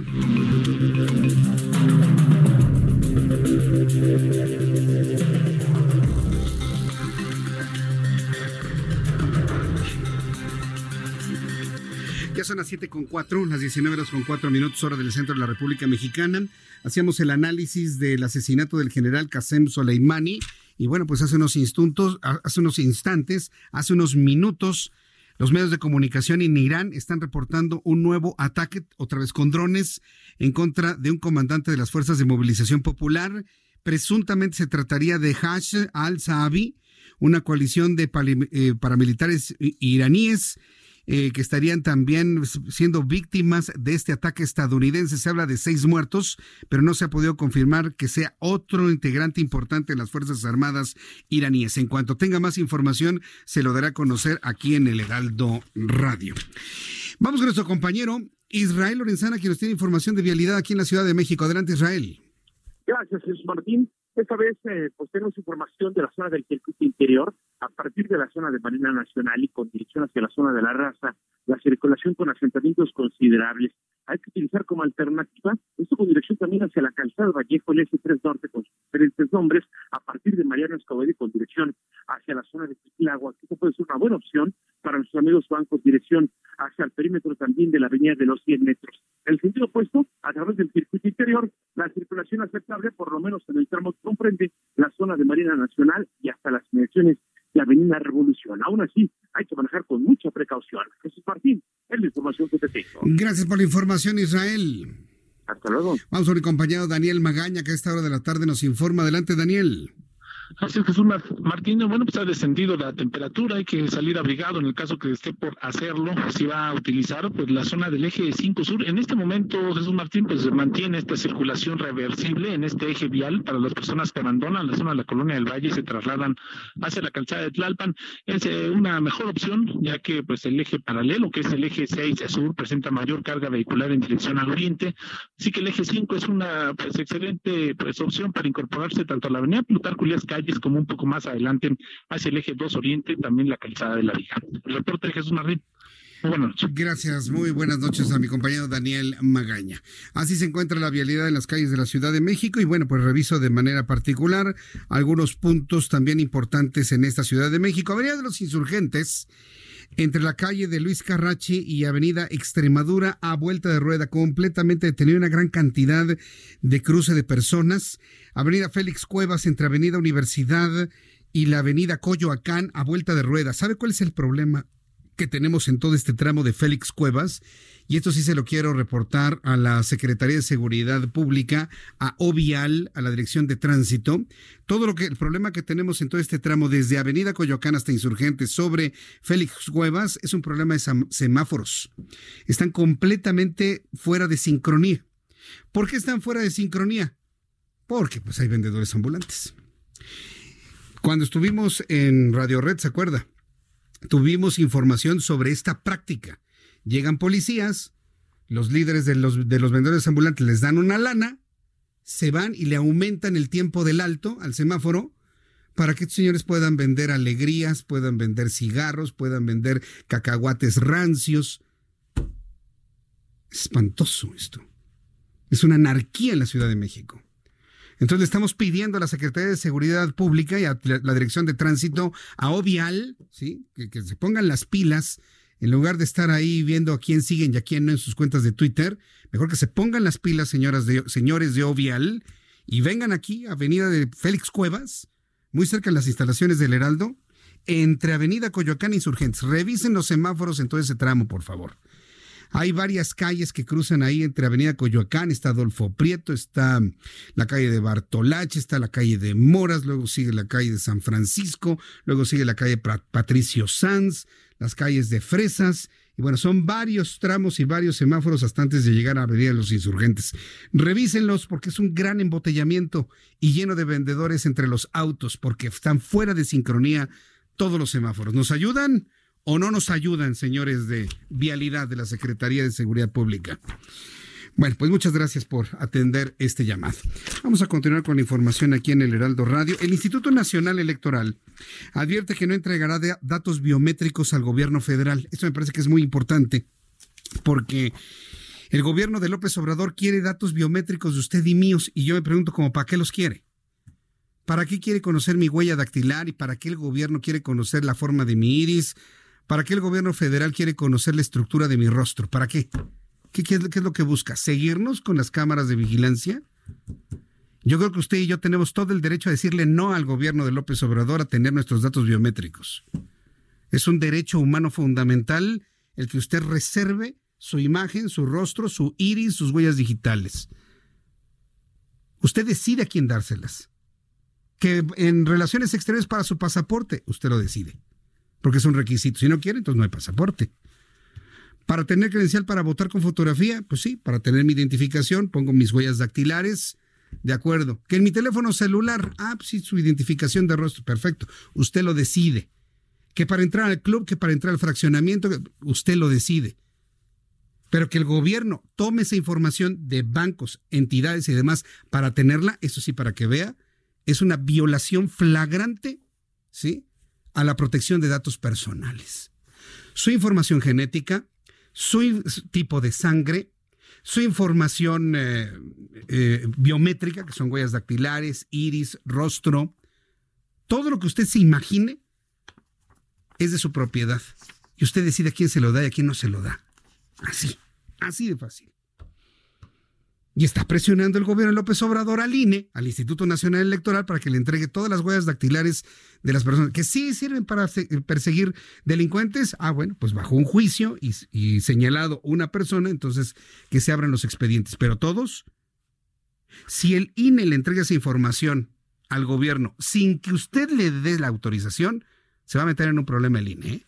Si ya de por sí el INE tiene muchos problemas de gente que ha filtrado el padrón electoral y lo han vendido hasta en Mercado Libre, que ahora sin preguntarnos a nosotros le entreguen nada más porque sí, toda la información contenida en la credencial para votar con fotografía, yo creo que usted y yo no deberíamos permitirlo. ¿eh? Si usted está de acuerdo, pues adelante. Pero si en general no estamos de acuerdo, deberíamos impedirlo. ¿eh? Bueno, Marco Antonio Baños, con quien hablaré un poco más tarde con él, ¿ya lo tenemos? El consejero electoral Marco Antonio Baños aseguró que el Instituto Nacional Electoral no le entregará al gobierno federal la base de datos biométricos de 90.1 millones de mexicanos. En la línea telefónica, Marco Antonio Baños, consejero electoral del INE. Marco Antonio Baños, me da mucho gusto saludarlo. Bienvenido, muy buenas tardes. Eh, Jesús Martín, buenas tardes, qué gusto saludarlo, feliz 2020 para usted y su auditorio. Va a ser un año muy complicado, pero muchas felicidades por arrancar un año muy intenso seguramente, Marco Antonio Baños. ¿De verdad van a aguantar la presión del gobierno de López Obrador para no entregarles la información biométrica de 90.1 millones de mexicanos? Porque la presión va a ser fuerte, va a ser fuerte, la, insistencia va a ser muy dura. ¿Cómo le van a hacer para aguantar eso, Marco Antonio Baños? Pues nosotros nos hemos mantenido firmes, la ley es clara, la administración de los datos del padrón electoral le corresponde exclusivamente al Instituto Nacional Electoral y no vamos a compartir esta información con el gobierno federal. Ellos han eh, eh, insistido en la necesidad de emitir una cédula de identidad, pero nosotros creemos que la información del padrón electoral en manos del gobierno federal asociada al manejo de los padrones de los beneficiarios puede generar dudas sobre el manejo de un instrumento que es vital para una organización imparcial de las elecciones y para garantizar los datos personales de los mexicanos que están hoy día en manos de nuestra institución. Creo que no es necesario que se duplique tampoco el gasto para emitir una cédula de identidad. Con la credencial para votar con fotografía hemos hecho hasta el día de hoy todos los trámites donde se requiere identificación de los mexicanos en instituciones privadas y públicas. Y también hemos dicho con claridad, Jesús Martín, que el Instituto Nacional Electoral está en condiciones de eh, registrar a todos los menores de 18 años, que son más de 46 millones, y que el costo sería prácticamente solo el del plástico, que es de 12 pesos. El resto, todo lo que tiene que ver con el software y con eh, los programas informáticos de registro de estos mexicanos, no hay necesidad de hacerlo, dado que nosotros ya tenemos una infraestructura colocada a nivel nacional y estamos en condiciones con experiencia y con la tecnología necesarias para emitir el plástico también de los menores de edad. esta es una discusión ya superada, ¿no, Marco Antonio Yo recuerdo que un secretario de Gobernación en tiempos de Felipe Calderón Hinojosa, pues buscaba también este objetivo, que inclusive fue una discusión mediática tremenda de que si la credencial para votar quedaba únicamente para votar y sacar la, la cédula de, identidad, se determinó que quedara solamente la credencial del INE. Quienes se opusieron en ese entonces son los que hoy son gobierno. De verdad que no alcanzo a entender cuál es la urgencia, necesidad del gobierno federal de tener esa información tan preciada para los que por lo menos estamos en el padrón electoral, Marco Antonio Baños. Usted lo dice bien, en la reforma del 2007, particularmente varios grupos del PRD que ahora están en las filas de Morena, Así es. Este, se opusieron terminantemente a la emisión de la cédula por el presidente Felipe Calderón y ahora quieren emitir la cédula y en mi opinión eso pone en riesgo eh, el manejo de esta información y la coloca con un eh, con la posibilidad de un manejo inadecuado de parte del gobierno federal. Nosotros no estamos dispuestos a entregar esa información y vamos a resistir eh, toda la presión que el instituto llegue a tener con relación a este tema. Ahora bien, la información que ustedes tienen pues básicamente es la huella dactilar, ¿no? ¿O qué otro dato biométrico posee ya el INE? Sabemos que se ha ido sofisticando en sus medidas de seguridad y de información. ¿Qué, es lo que posee el INE? ¿Qué es lo que tiene en su, en su poder? Tenemos huellas dactilares de 90.1 millones de personas y fotografías de los rostros de estos eh, más de 90 millones de personas. Y hoy día incluso hemos hecho algunos convenios de apoyo con la propia eh, Secretaría de Gobernación y con eh, por ejemplo, la Fiscalía General de la República para la identificación de personas que lamentablemente aparecen este, fallecidas y que no se tiene algún esquema de identificación. Con las huellas, ellos entregan las huellas al INE, el INE las revisa en su base de datos, pero lo hace el propio INE y eh, proporciona los datos de identificación de la persona que corresponda. Nosotros no nos oponemos a la potencialización del uso de, eh, la base de datos. Lo que no estamos dispuestos es a entregarla porque eso significaría la posibilidad de un eh, manejo inadecuado de esta información y el Instituto Nacional Electoral considera que uno de los avances más importantes que ha tenido la democracia mexicana ha sido el padrón electoral que garantiza que esa información la maneja un órgano que no depende de los partidos ni del gobierno y que evidentemente este nos permite nos ha permitido que el eh, sistema político mejore en términos democráticos. Así que no estaremos bajo ninguna consideración dispuestos a entregar esa información y dependeremos del uso del padrón por parte del INE con todo lo que sea necesario. Se sabe que eh, ahora con eh, el avance de la tecnología a mí me ha sorprendido mucho la tecnología que se tiene ahora, con qué facilidad la inteligencia artificial puede de alguna manera reconocer los rasgos del rostro de una persona, inclusive desde una fotografía, relacionar el rostro ya con esta tecnología y la huella dactilar, me parece que es una información pues muy, muy, muy peligrosa que caiga en manos no adecuadas, Marco Antonio Baños. Aquí la pregunta es, ¿cómo está resguardando el INE esa información? No tanto para no darla al gobierno federal, sino para que no sea vendida y para que caiga en manos de personas que no precisamente quieran el bienestar de los 90 millones de personas. ¿Cómo están resguardando esa información? Bueno, hay dos medidas este, que ha tomado el Instituto Nacional Electoral. Una, independientemente de que la ley le permite a los partidos políticos tener eh, copias de las bases de datos para verificar la inscripción de los ciudadanos a las listas nominales, el INE eh, les eh, ganó un litigio a todos los partidos políticos y esas bases ya no se entregan a los partidos políticos desde hace tres años. El INE ya no entrega ninguna copia a ningún partido político. Y en segundo lugar, los equipos informáticos que nosotros utilizamos funcionan con sistemas encriptados. Toda la información del instituto se mueve a través de un sistema de red que tiene eh, exclusivamente el INE con sistemas eh, informáticos, insisto, con eh, cuestiones de encriptamiento que impiden el acceso de cualquier tipo de persona a ese base a esa base de datos. Y evidentemente las nuevas medidas que anunciamos el pasado mes de diciembre hacen que la credencial se vuelva infalsificable. Lo digo así con toda claridad. El nuevo instrumento de identificación de los mexicanos que nosotros presentamos hace unos 15 días es un instrumento absolutamente infalsificable y que además eh, está eh, a disposición de las personas que se acerquen a los módulos a partir de del mes de diciembre, ya la podrían este, obtener cuando este, cambien de domicilio o cuando por alguna razón el documento se haya deteriorado o se haya extraviado. Correcto, pues Marco Antonio Baños, consejero, muchísimas gracias por esta aclaración. Antes de despedirnos, preguntarle, ¿usted dónde se encuentra ahí en el INE? ¿No tuvo usted la alerta sísmica? ¿No escuchó usted la alerta sísmica? ¿Algún alertamiento donde usted se encuentra? Bueno, hoy no, hoy no me presenté en las O bueno, donde usted se encuentre. No, eh, por fortuna no. Este, yo estoy en otro lugar, este, fuera de la Ciudad de México, pero no estoy, este, eh, no tuve ese asunto de la alerta. Sí, porque me están informando que está sonando la alerta sísmica. vamos a estar al pendiente con esta y otras informaciones, consejero Marco Antonio Baños. Muchas gracias por la información. Muy buenas tardes. Le mando un abrazo. abrazo, feliz año. Hasta luego. Bueno, tenemos información no confirmada del funcionamiento de la alerta sísmica hace un minuto, minuto y medio. Estaba yo conversando con Marco Antonio Baños. Estoy esperando los comentarios del público. Vamos con mi compañero Israel Lorenzana. Oye, sonó la alerta sísmica. Israel, adelante, te escuchamos. No sentimos ningún movimiento sísmico, al menos en esta zona de la Ciudad de México. Pues fíjate, Jesús Martín, que estamos exactamente igual. Yo en ningún momento sentí pues algún momento telúrico. Estamos aquí exactamente en la zona de reforma insurgente, de la motocicleta general radio. Pero fíjate que lo que sí, pues se activaron, eh, tenemos un reporte, perdón, de que en algunas zonas sí se escucharon estas alertas sísmicas, Jesús Martín, en la zona de Tiaguas, en la colonia Morelos, en la colonia Doctores. De hecho, a las afueras de las oficinas de la Secretaría de Seguridad Ciudadana, en la calle de Liverpool, pues se evacuaron algunas zonas también fíjate que la jefa de gobierno, Claudia Sheinbaum, a través de, de Twitter, acaba de pues, que en la zona de la ciudad se activó la alerta sísmica y que en unos momentos van a estar ampliando información.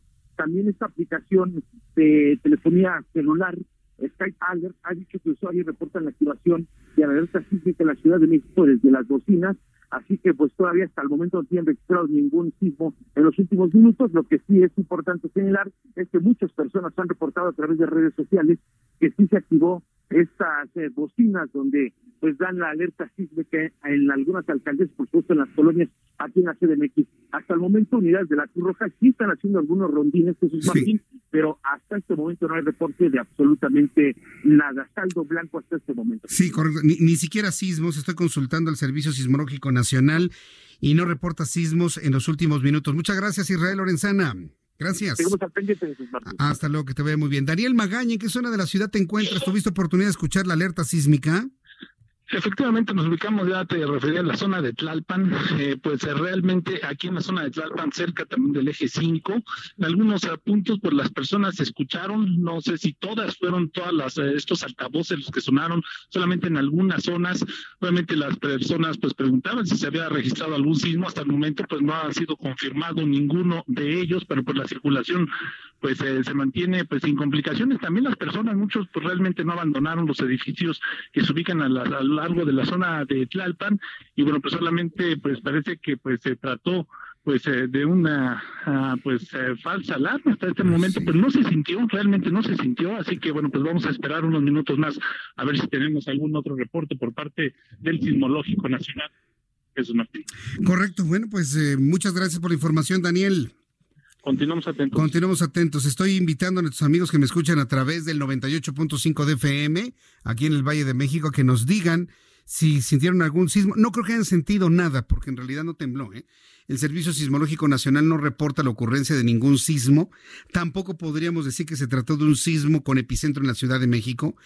Eh, lo único que de detona la alerta sísmica es algún movimiento, alguno de los sensores que se encuentran en la costa del Pacífico y hasta el momento el Servicio Sismológico Nacional no ha reportado eh, la activación de ningún o la percepción de algún sismo. Entonces yo le invito para que me escriba a través de mi cuenta de Twitter, arroba Jesús Martín MX, arroba Jesús Martín. Me está diciendo uh, Benny Benny, Jesús Martín en Azcapotzalco, sonó la alerta sísmica. Me están informando que en Azcapotzalco. Me preguntan si fue un error. Lo más seguro es que fue un error. Pero mire, el sistema de altavoces de la Ciudad de México está enlazado al CIRES, al Centro de Instrumentación y Registro Sísmico. Si hablamos de un error, podría ser en el CIRES, pero no, no, no, no dentro de las instancias del gobierno capitalino. Eh, dice, dichoso que tuviste la oportunidad de irte, de aquí está muy feo, pobre México, tan bonito que era. Dice, no hay datos de sismo, no, no hay datos de sismo, están haciendo pruebas de audio. Lo que pasa es que una cosa, a ver, una cosa es la alerta sísmica, que todo el mundo conoce el espantoso sonido, no lo voy a poner porque se me va a asustar más de uno, pero todos recuerdan la alerta sísmica. Y el otro, el otro sonido es el que hace plimp, plimp, y en una voz femenina, prueba de audio, prueba de audio, plimp, plimp. Si escucharon eso son pruebas de audio.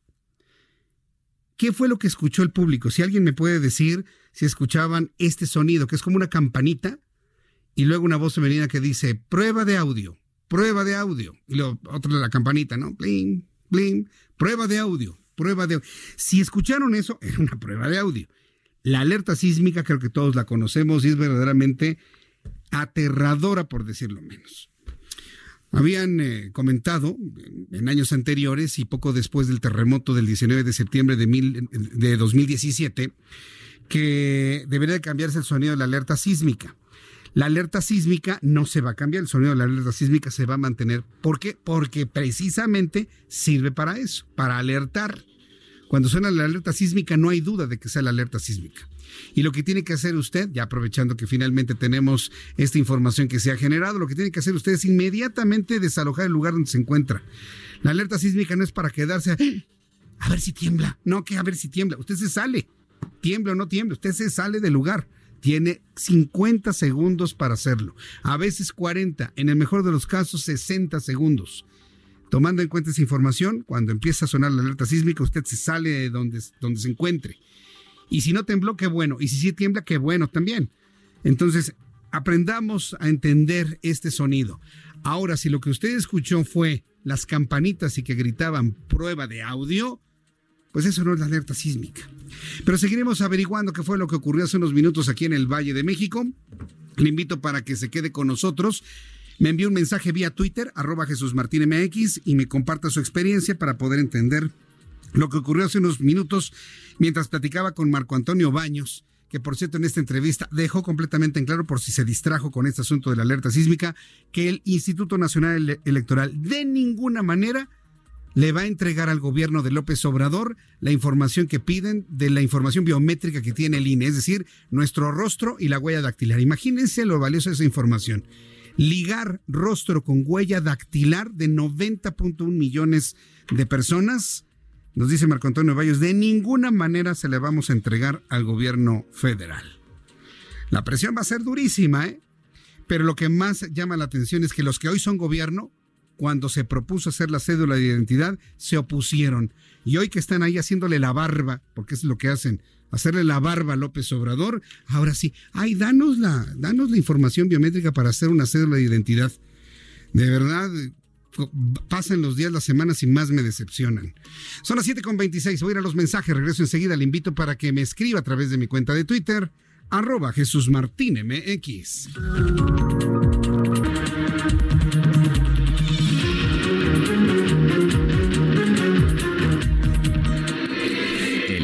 Radio y Waze te llevan por buen camino. Buenas noches. Tráfico en alto total en Periférico Sur e insurgentes en este cruce. La velocidad promedio es de 5 kilómetros por hora y vas a tardar en pasarlo aproximadamente unos 10 minutos. En el poniente, el periférico se encuentra en muy buenas condiciones en ambos sentidos a la altura de constituyentes. Esta es una alternativa por si te diriges a través de estos rumbos. En el norte vas a encontrar tráfico pesado en Avenida Río San Joaquín entrando al periférico. La velocidad promedio es de 8 kilómetros por hora y vas a tardar en ingresar aproximadamente en unos 12 minutos. Y en el centro, Avenida Insurgentes, esquina con Flores Magón, con tráfico en alto total. La velocidad promedio en esta zona es de 4 kilómetros por hora y vas a tardar en cruzarla aproximadamente unos 15 minutos. Con Waze y el Heraldo Radio 98.5 tienes opciones en tu camino. Con el Heraldo Radio y Waze te damos soluciones en tu camino. El Heraldo Radio 98.5. Escuchas a Jesús Martín Mendoza con las noticias de la tarde por Heraldo Radio, una estación de Heraldo Media Group. Heraldo Radio.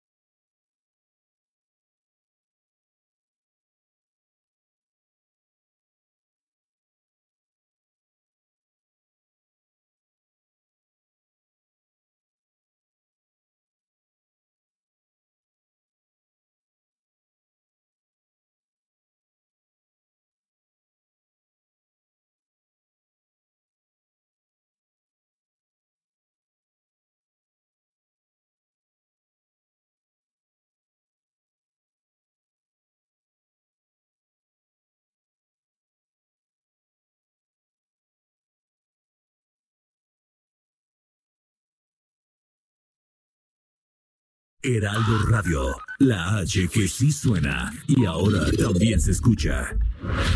Escucha las noticias de la tarde con Jesús Martín Mendoza. Regresamos.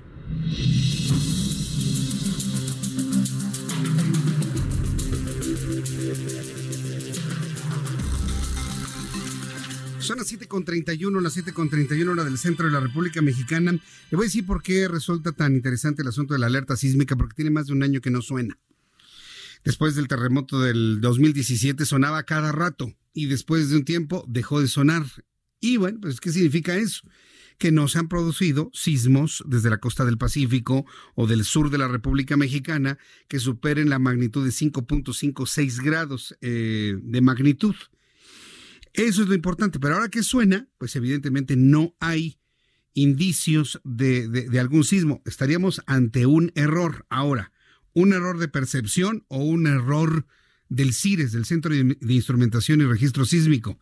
Pues tal vez del CIRES, porque a la pregunta que hicimos antes del corte comercial del espacio de mensajes de nuestros patrocinadores, de si se escuchaba la alerta sísmica horrorosa, espantosa, o el sonido que más terror da, o si se escuchó lo de la prueba de audio, prueba de audio.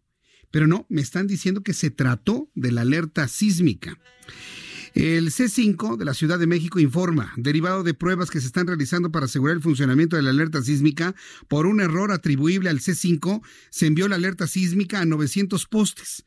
Lamentamos los inconvenientes que pudieron causar. Ay, dales un zape, ¿no? Por favor, este Orlando. Ay, Dios mío. Bueno, estamos aquí haciéndonos cruces. A ver, señores del C5, bueno, yo entiendo lo que es el error humano a ver, voy a, voy a retuitear esto porque la verdad es como para que se vaya alguien a su casa, por lo menos suspendido, ¿no? C5 informa. Derivado de pruebas que se están realizando para asegurar el funcionamiento de la alerta sísmica, por un error atribuible al C5, se envió la alerta sísmica a 900 postes. Lamentamos los inconvenientes que pudieron causar. Lamentamos. Ahora que le paguen la atención de miedo, ¿no? De, la, atención médica a las crisis, a las personas que tienen crisis nerviosa en este momento en la Ciudad de México.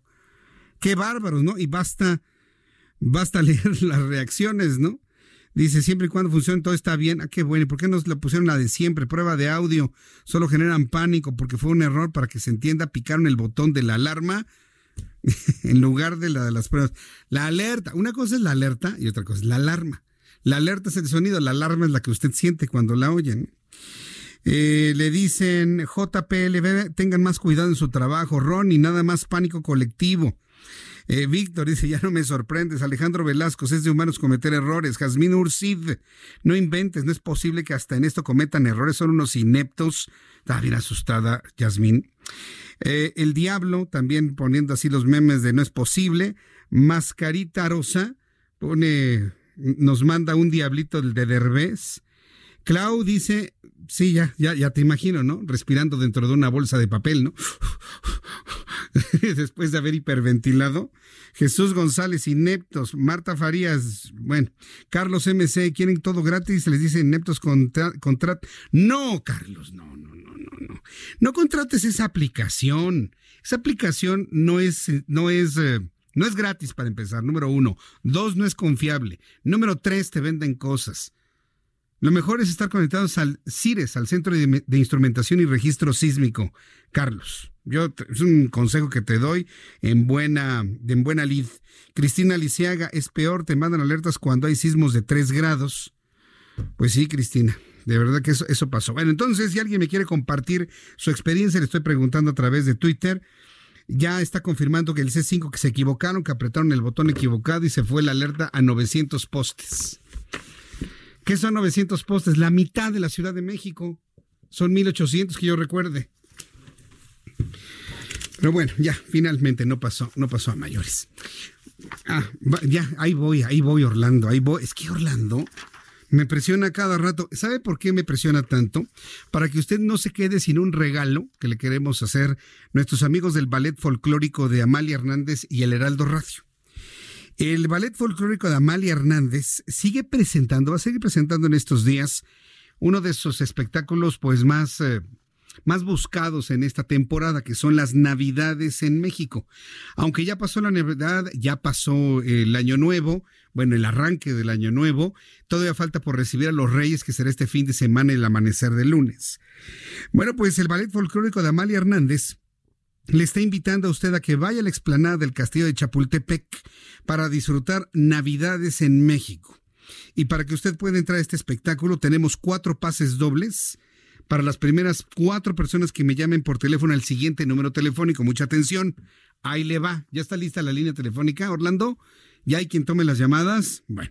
Las primeras cuatro personas que logren comunicarse al siguiente número telefónico, les vamos a regalar un pase doble para que se vayan a ver el festival del Ballet Folclórico de Amalia Hernández que se llama Navidades en México en el Castillo de Chapultepec. Aparte, el escenario es extraordinario. Ahí le va el número.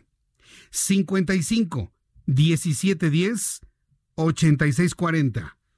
A llamar se ha dicho 55 1710 8640. Las primeras cuatro personas que llamen, les voy a obsequiar un pase doble para que se vayan a ver a Amalia Hernández y su ballet folclórico en la explanada del Castillo de Chapultepec. El evento es el domingo, es este domingo, 5 de enero a las 7 de la noche. Los pases son para este domingo, 5 de enero a las 7 de la noche. Podrá recoger sus eh, boletos aquí en Insurgentes Sur 1271, Colón Extremadura Insurgentes, en la delegación Benito Juárez. Necesita traer una identificación oficial credencial para votar o pasaporte. Eh, tráigalo en una copia y diga en recepción que va a recoger boletos en las oficinas del Heraldo Televisión y aquí, contra entrega de su identificación, le damos sus pases dobles y a disfrutar de uno de los espectáculos eh, muy mexicanos, como es el Ballet Folclórico de Amalia Hernández, que en esta temporada, bueno, se agotan, se van los boletos. Así que para las cuatro personas que nos llamen, eh, si encuentra el teléfono ocupado es porque Paulina está tomando los datos de, las personas que van llamando. Así que no se me... Va a tener usted la, suerte, ¿no? Está marcando, marcando, está ocupado, ocupado. Pero en el momento que cuelgue Paulina, entra la siguiente llamada. Cuelga Paulina y entra la siguiente llamada. Cuatro primeras personas que nos llamen al 55 17 10 86 40. 55 17 10 86 40. Bien. Le deseo que la pase usted muy bien en ese espectáculo. Bueno, son las 7.38, las 7.38 horas del centro de la República Mexicana. No puedo creerlo. Nos quedan 20 minutos de programa, Orlando, y, apenas vamos empezando el guion de información. Bueno, más o menos, ¿no? No, ya vamos a la mitad, afortunadamente. Pero hoy es viernes, no es martes, ¿eh? es viernes.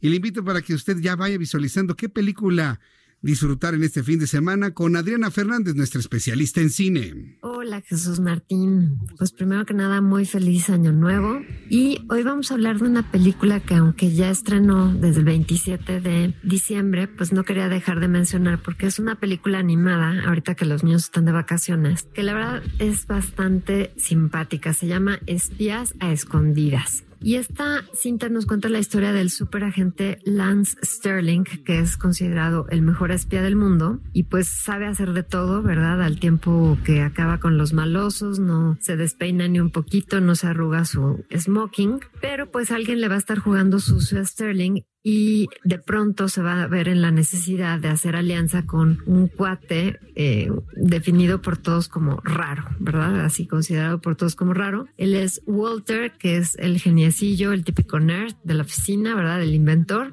Bueno, pues pronto... Eh, Lance y Lance Sterling y Walter van a estar juntos y Sterling va a estar no solo ayudado por Walter, sino que va a estar incluso volando, así como lo oyes, literalmente. Bueno, fíjate que esta película resulta una gran sorpresa. Me parece que tiene cosas muy divertidas, no solo para los niños, sino también para los papás, porque luego a veces las películas animadas, híjole, los pobres papás estamos, ¿no? Este, aburridísimos. Y aquí la verdad tiene muchas referencias cinéfilas muy simpáticas. Incluso hay como una especie de homenaje a Quentin Tarantino por ahí. Hay referencias pop a las telenovelas surcoreanas y la verdad es que tiene una trama que pues es como un cóctel de que tiene tanto ingenio como puntadas tiernas, pero tampoco es así como cursi cursi, ¿no? Porque eso cae un poco gordo. Aquí es más chistoso que cursi. Los diálogos son muy simpáticos y el elenco es muy bueno evidentemente es, un elenco de voz, ¿verdad? Está Will Smith como Lance, está Tom Holland, es decir, el, el mismísimo Spider-Man como Walter y Rashida Jones eh, aparece como Marcy. Así que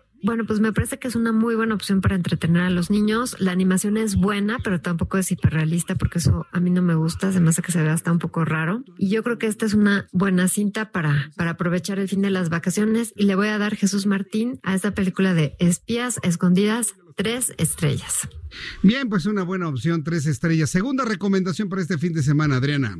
Bueno, Jesús Martín, pero pues no todo es miel sobre hojuelas, ¿verdad? Y en este caso, pues empezamos el año con una película más bien regular y hablo de Los Ángeles de Charlie. Entonces, bueno, pues evidentemente Los Ángeles de Charlie es este programa de televisión de los años 70 que es tan icónico, luego hicieron una adaptación al cine bastante regularcita y pues es un poco lo mismo que pasa aquí, ¿verdad? Quieren volver a hacer una adaptación de Los Ángeles de Charlie y ahora las ángeles, ¿verdad? Eh, son interpretadas por Kristen Stewart, sale Ella Balinska y sale Elizabeth Banks, que de hecho es la directora de la película. Y bueno, pues ellas trabajan, de hecho, Elizabeth Banks es el papel de Bosley, que es el jefe, ¿verdad? Pero pues en este caso es un jefe femenino. Y están todas, pues digamos, a punto de iniciar una nueva misión que las lleva a la ciudad de Hamburgo, en Alemania, y ahí se van a encontrar con otra mujer que se llama Elena, interpretada por Naomi Scott, a la que conocemos por ser la princesa Jasmine en Aladino. Bueno, pues entre las cuatro, digamos, van a, van a tener que, pues, acabar o más bien tratar de salvar al mundo, ¿no? Es un poco siempre la trama de la que habla este tipo de películas.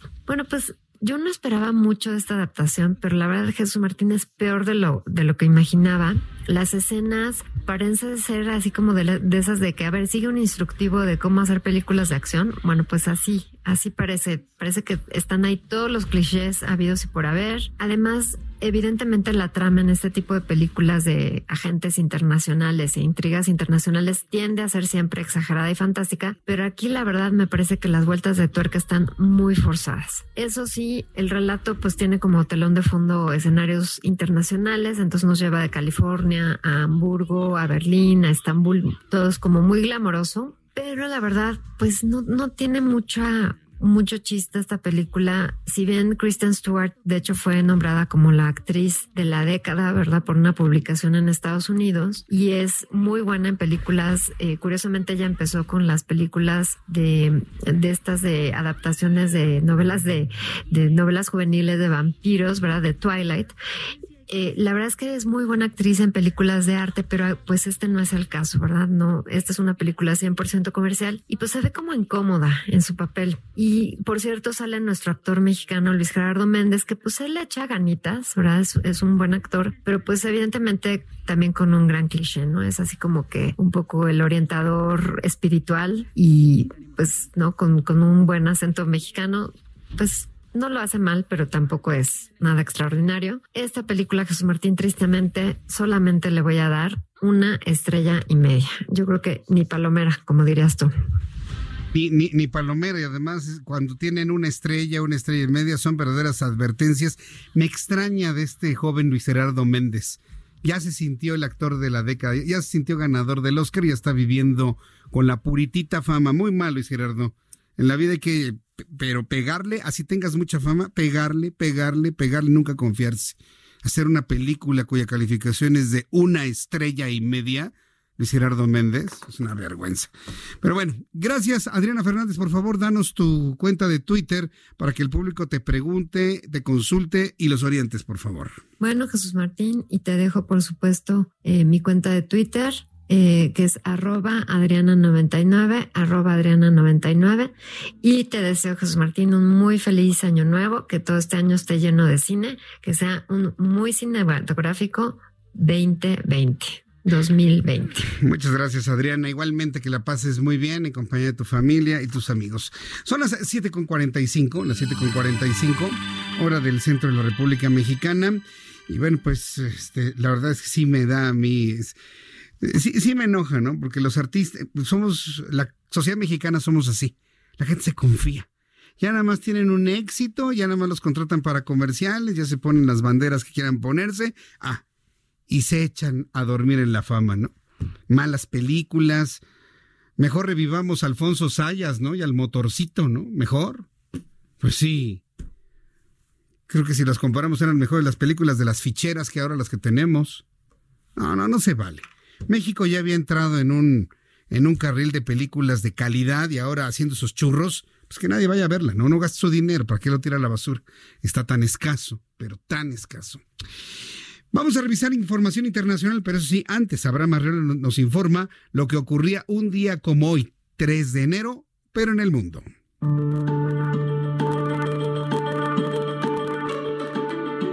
Continuamos con la información. Esto fue lo que pasó en un día como hoy, en el mundo. 1521. En Roma, el Papa León X excomulga a Martín Lutero. 1870. En Nueva York empieza la construcción del puente de Brooklyn, uno de los más icónicos de Estados Unidos. También, en un día como hoy, en 1892, nace John Ronald Reuel Tolkien, galardonado escritor y filósofo, mundialmente conocido por ser el autor de El Señor de los Anillos y El Hobbit. Y 1899. En la revista The New York Times se utiliza por primera vez la palabra automóvil. Esto es un día como hoy. International.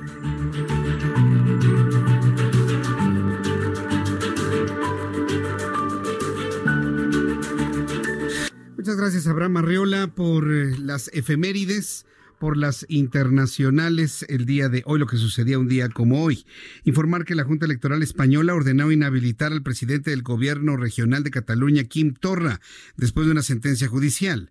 La decisión se produce tras la condena el 19 de diciembre de Kim Torra a un año y medio de inhabilitación por desobediencia por resistirse a acatar la orden de retirar símbolos separatistas de la sede del gobierno regional durante la campaña de las elecciones legislativas de abril.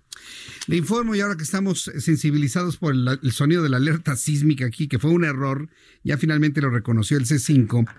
En la mañana de este viernes un temblor de 5.2 grados en escala de Richter, parte de las costas de Nicaragua del Océano Pacífico. Según eh, el reporte preliminar del organismo, el, motivo, el movimiento telúrico fue producto, fue producido, o bueno, se sintió a las 9.28, se produjo a las 9.28, no se reportan daños o muertos hasta este momento, afortunadamente, de los asuntos internacionales más importantes que quería compartirle. Quiero decirle también que le invito a que lea mi columna el día de hoy en la edición impresa del Heraldo de México. Si no tiene la edición impresa del Heraldo de México, no se preocupe. Vaya a mi cuenta de Twitter, arroba Jesús Martín MX, arroba Jesús Martín MX, y ahí podrá usted leer cuando el asilo, cuando el, cuando el asilo garantiza la impunidad. Sí, podemos entender que el derecho de asilo para quien lo pide, para quien lo otorga, eso lo entendemos muy bien. Pero ¿hasta qué punto un asilo puede perpetuar una impunidad de alguien que tiene que responder ante la justicia de su país? Hago un recuento de dos declaratorias de derechos humanos muy importantes en donde el derecho de asilo también tiene límites y tiene límites cuando la persona que solicite el asilo tiene que responder ante la justicia de su país por delitos comunes. El derecho de asilo evidentemente se otorga a quien comete, entre comillas, delitos de carácter político o por su forma de pensamiento, por su activismo político o por sus eh, acciones en favor de la paz o de lo que usted guste y mande. Y a consideración del país que otorga el asilo, se determina si es o no viable el asilo. Ese es el punto que el país que otorga el asilo puede considerar que lo que se le acusa a las personas no son suficientes como para poderlos entregar en su país, lo que está pasando en México. Bolivia acusa a los nueve de que tienen que responder por terrorismo y sedición, pero para México no es, no es suficiente. Lo mismo sucedió con Julian Assange. ¿Se acuerda de Julian Assange? Lo estaban buscando para que respondiera por eh, violación en contra de una menor de edad y comportamiento sexual peligroso.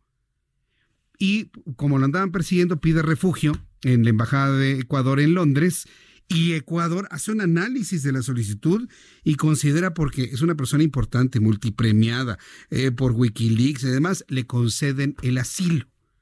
Pero después de siete años se dieron cuenta que no era precisamente la, la persona que decía ser y lo corrieron de la, de la embajada y finalmente está ya purgando su condena. Tarde o temprano se purgan las condenas. Eso es lo que yo quiero con esta columna que se reflexione que el asilo finalmente lo único que hace es postergar en el tiempo si la persona es culpable y se le comprueba su culpabilidad de lo que se le eh, finca en el país de origen, tarde o temprano lo va a tener que cumplir, tarde o temprano. Entonces, el asilo no es ninguna garantía de impunidad, eso me queda claro, porque tarde o temprano se paga las consecuencias de los actos. Eh, espero que eh, le, resulte interesante, lo puede leer usted en arroba Jesús Martín MX, arroba Jesús Martín MX, en mi cuenta de Twitter o bien en la edición impresa del Heraldo de México. También quiero informarle que, bueno, ya que estamos hablando del tema de Bolivia, mi compañero eh, Isaías Robles hizo una entrevista, tuvo la oportunidad de conversar con Tuto Quiroga, expresidente de Bolivia, eh, a propósito de sus dichos muy belicosos, por cierto, en contra del presidente de México, Andrés Manuel López Obrador. Quiero presentarle un pequeño fragmento de la conversación que nuestro compañero Isaías tuvo con el expresidente de Bolivia. No que se diga que den asilo a gente que en Bolivia es repudiada y rechazada por haber eh, dirigido acciones de narcotráfico, represión, muertes, haber llamado a vietnamizar el país o haber hecho un fraude que la propia auditoría de la OEA lo ha certificado y Evo Morales pidió esa auditoría. Entonces lo que pedimos a México no es que no se proteja el narcotráfico, que no se apañe el fraude, que no eh, se mm, socape las intenciones provistas cuando si algo sabemos y admiramos todos de México, es el país del sufragio efectivo, no reelección. Ustedes, a diferencia de otros países en América Latina, no han tenido estos líderes personalistas que se han quedado en el poder por años de años. Bueno, pues esto es parte de lo que comentaba. Realmente, eh, en esta y otras entrevistas que Tuto Quiroga ha otorgado, pues de alguna manera repite lo que en esa conferencia de prensa había señalado, haciendo eh, sacudiendo de alguna manera el nombre del presidente de la República para no dar ese tipo de asilos, tomando en cuenta pues las acciones que se le imputan a Evo Morales y a quienes lo acompañaron durante el tiempo de poder allá en Bolivia. Interesante sin duda y se va a mantener seguramente en esa misma tónica. Antes de despedirnos, quiero agradecer infinitamente sus comentarios a través de Twitter, arroba Jesús Martín MX, arroba Jesús Martín MX. Nos quedamos sensibilizados con el asunto de la alerta sísmica. Para las personas que me están escuchando apenas, decirle que fue el C5 que ya reconoció un error reconoció el C5 un error en eh, en su mantenimiento para que la alerta sísmica funcione. Yo que se equivocaron de botón y en lugar de lanzar el sonido de prueba de audio, lanzaron el sonido de la alerta sísmica. Esto van a tener que explicarlos porque el sonido de la alerta sísmica lo debe tener solamente el CIRES. No lo debe tener el C5, no lo debe tener el gobierno capitalino. Únicamente el C5 y ser evidentemente lanzada cuando el, C, cuando el CIRES cuando el Centro de Instrumentación y, Registro Sísmico así lo establezca. Es muy importante. Habrá que revisarse seguramente ese protocolo ante el error del día de hoy. Y ante ello quiero agradecer a todos nuestros amigos que nos han eh, saludado y nos han comentado y compartido a través de nuestras redes sociales. Mariana Yáñez, Jonas Capozalco, mencionando que estaba a prueba. Paco Lorenzo, mejor si no saben del tema, que se callen, solo quedan en ridículo. Ah, se refiere a lo de López Obrador. Pues sí, hombre. Es que le compartí un video en donde dice López Obrador que el avión, el avión presidencial sirve para volar. y no, no, es un fake, ¿eh? usted véalo y es, verdaderamente sorprendente. Chino Cheverry, muchísimas gracias también por tu comentario. Wendy Jaimes, en la colonia general Naya, en Benito Juárez, lo escuchamos. Eh, el guardián, ya avisaron que fue una falla de prueba, falsa alarma. Cruz, Berto Guadaza, es como el Concorde, se refiere al avión presidencial. Pedro Portilla, aquí en la GAM se escuchó la alerta sísmica, no el sonido de prueba. Saludos y buen fin de semana. Y agradezco a todas las personas que empezaron a seguirme a partir de este momento. Gracias a Texico, Armando Altamirano, Valeria Irisol, Acero de Riv, Manuel Vega, muchas gracias, Rob Lemus, Mr. Brixside, Gracias Carolina Flores, Arturimus Cosío, Mónica Ríos, Paola Dreaming, María del Rosario, Manuel Infante, Rafael Salazar, Blanca Ortega, Román Castillo, Leo López, Rodrigo Amaya, Justino Fernández, Alejandro Alonso, Jorge Siete, Claudia Campero, Yolanda Tapia, en fin, una gran cantidad de amigos que nos han enviado sus mensajes, comentarios, se han unido, nos han seguido y bueno, pues las personas que se comunicaron para ganar este pase doble para disfrutar del ballet folclórico de Amalia Hernández. Por su atención, gracias. Soy Jesús Martín Mendoza. A continuación, Brenda Peña con toda la información aquí en el Heraldo Radio. Yo le espero al ratito, en cinco minutos, en el Heraldo Televisión, 151 de Easy, 161 de Sky y a través de nuestra plataforma de Twitter arroba Jesús Martín MX y en arroba Heraldo de México. Por su atención, gracias. En un ratito nos vemos en la televisión.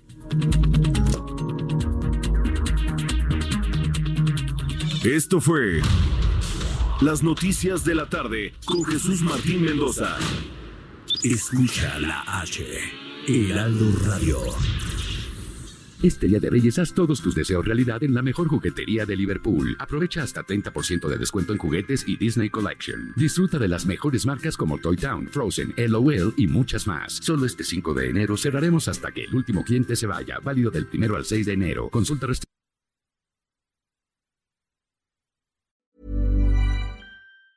Ever catch yourself eating the same flavorless dinner three days in a row? Dreaming of something better? Well, HelloFresh is your guilt-free dream come true, baby. It's me, Kiki Palmer. Let's wake up those taste buds with hot, juicy pecan-crusted chicken or garlic butter shrimp scampi. Mm. Hello Fresh. Stop dreaming of all the delicious possibilities and dig in at HelloFresh.com. Let's get this dinner party started.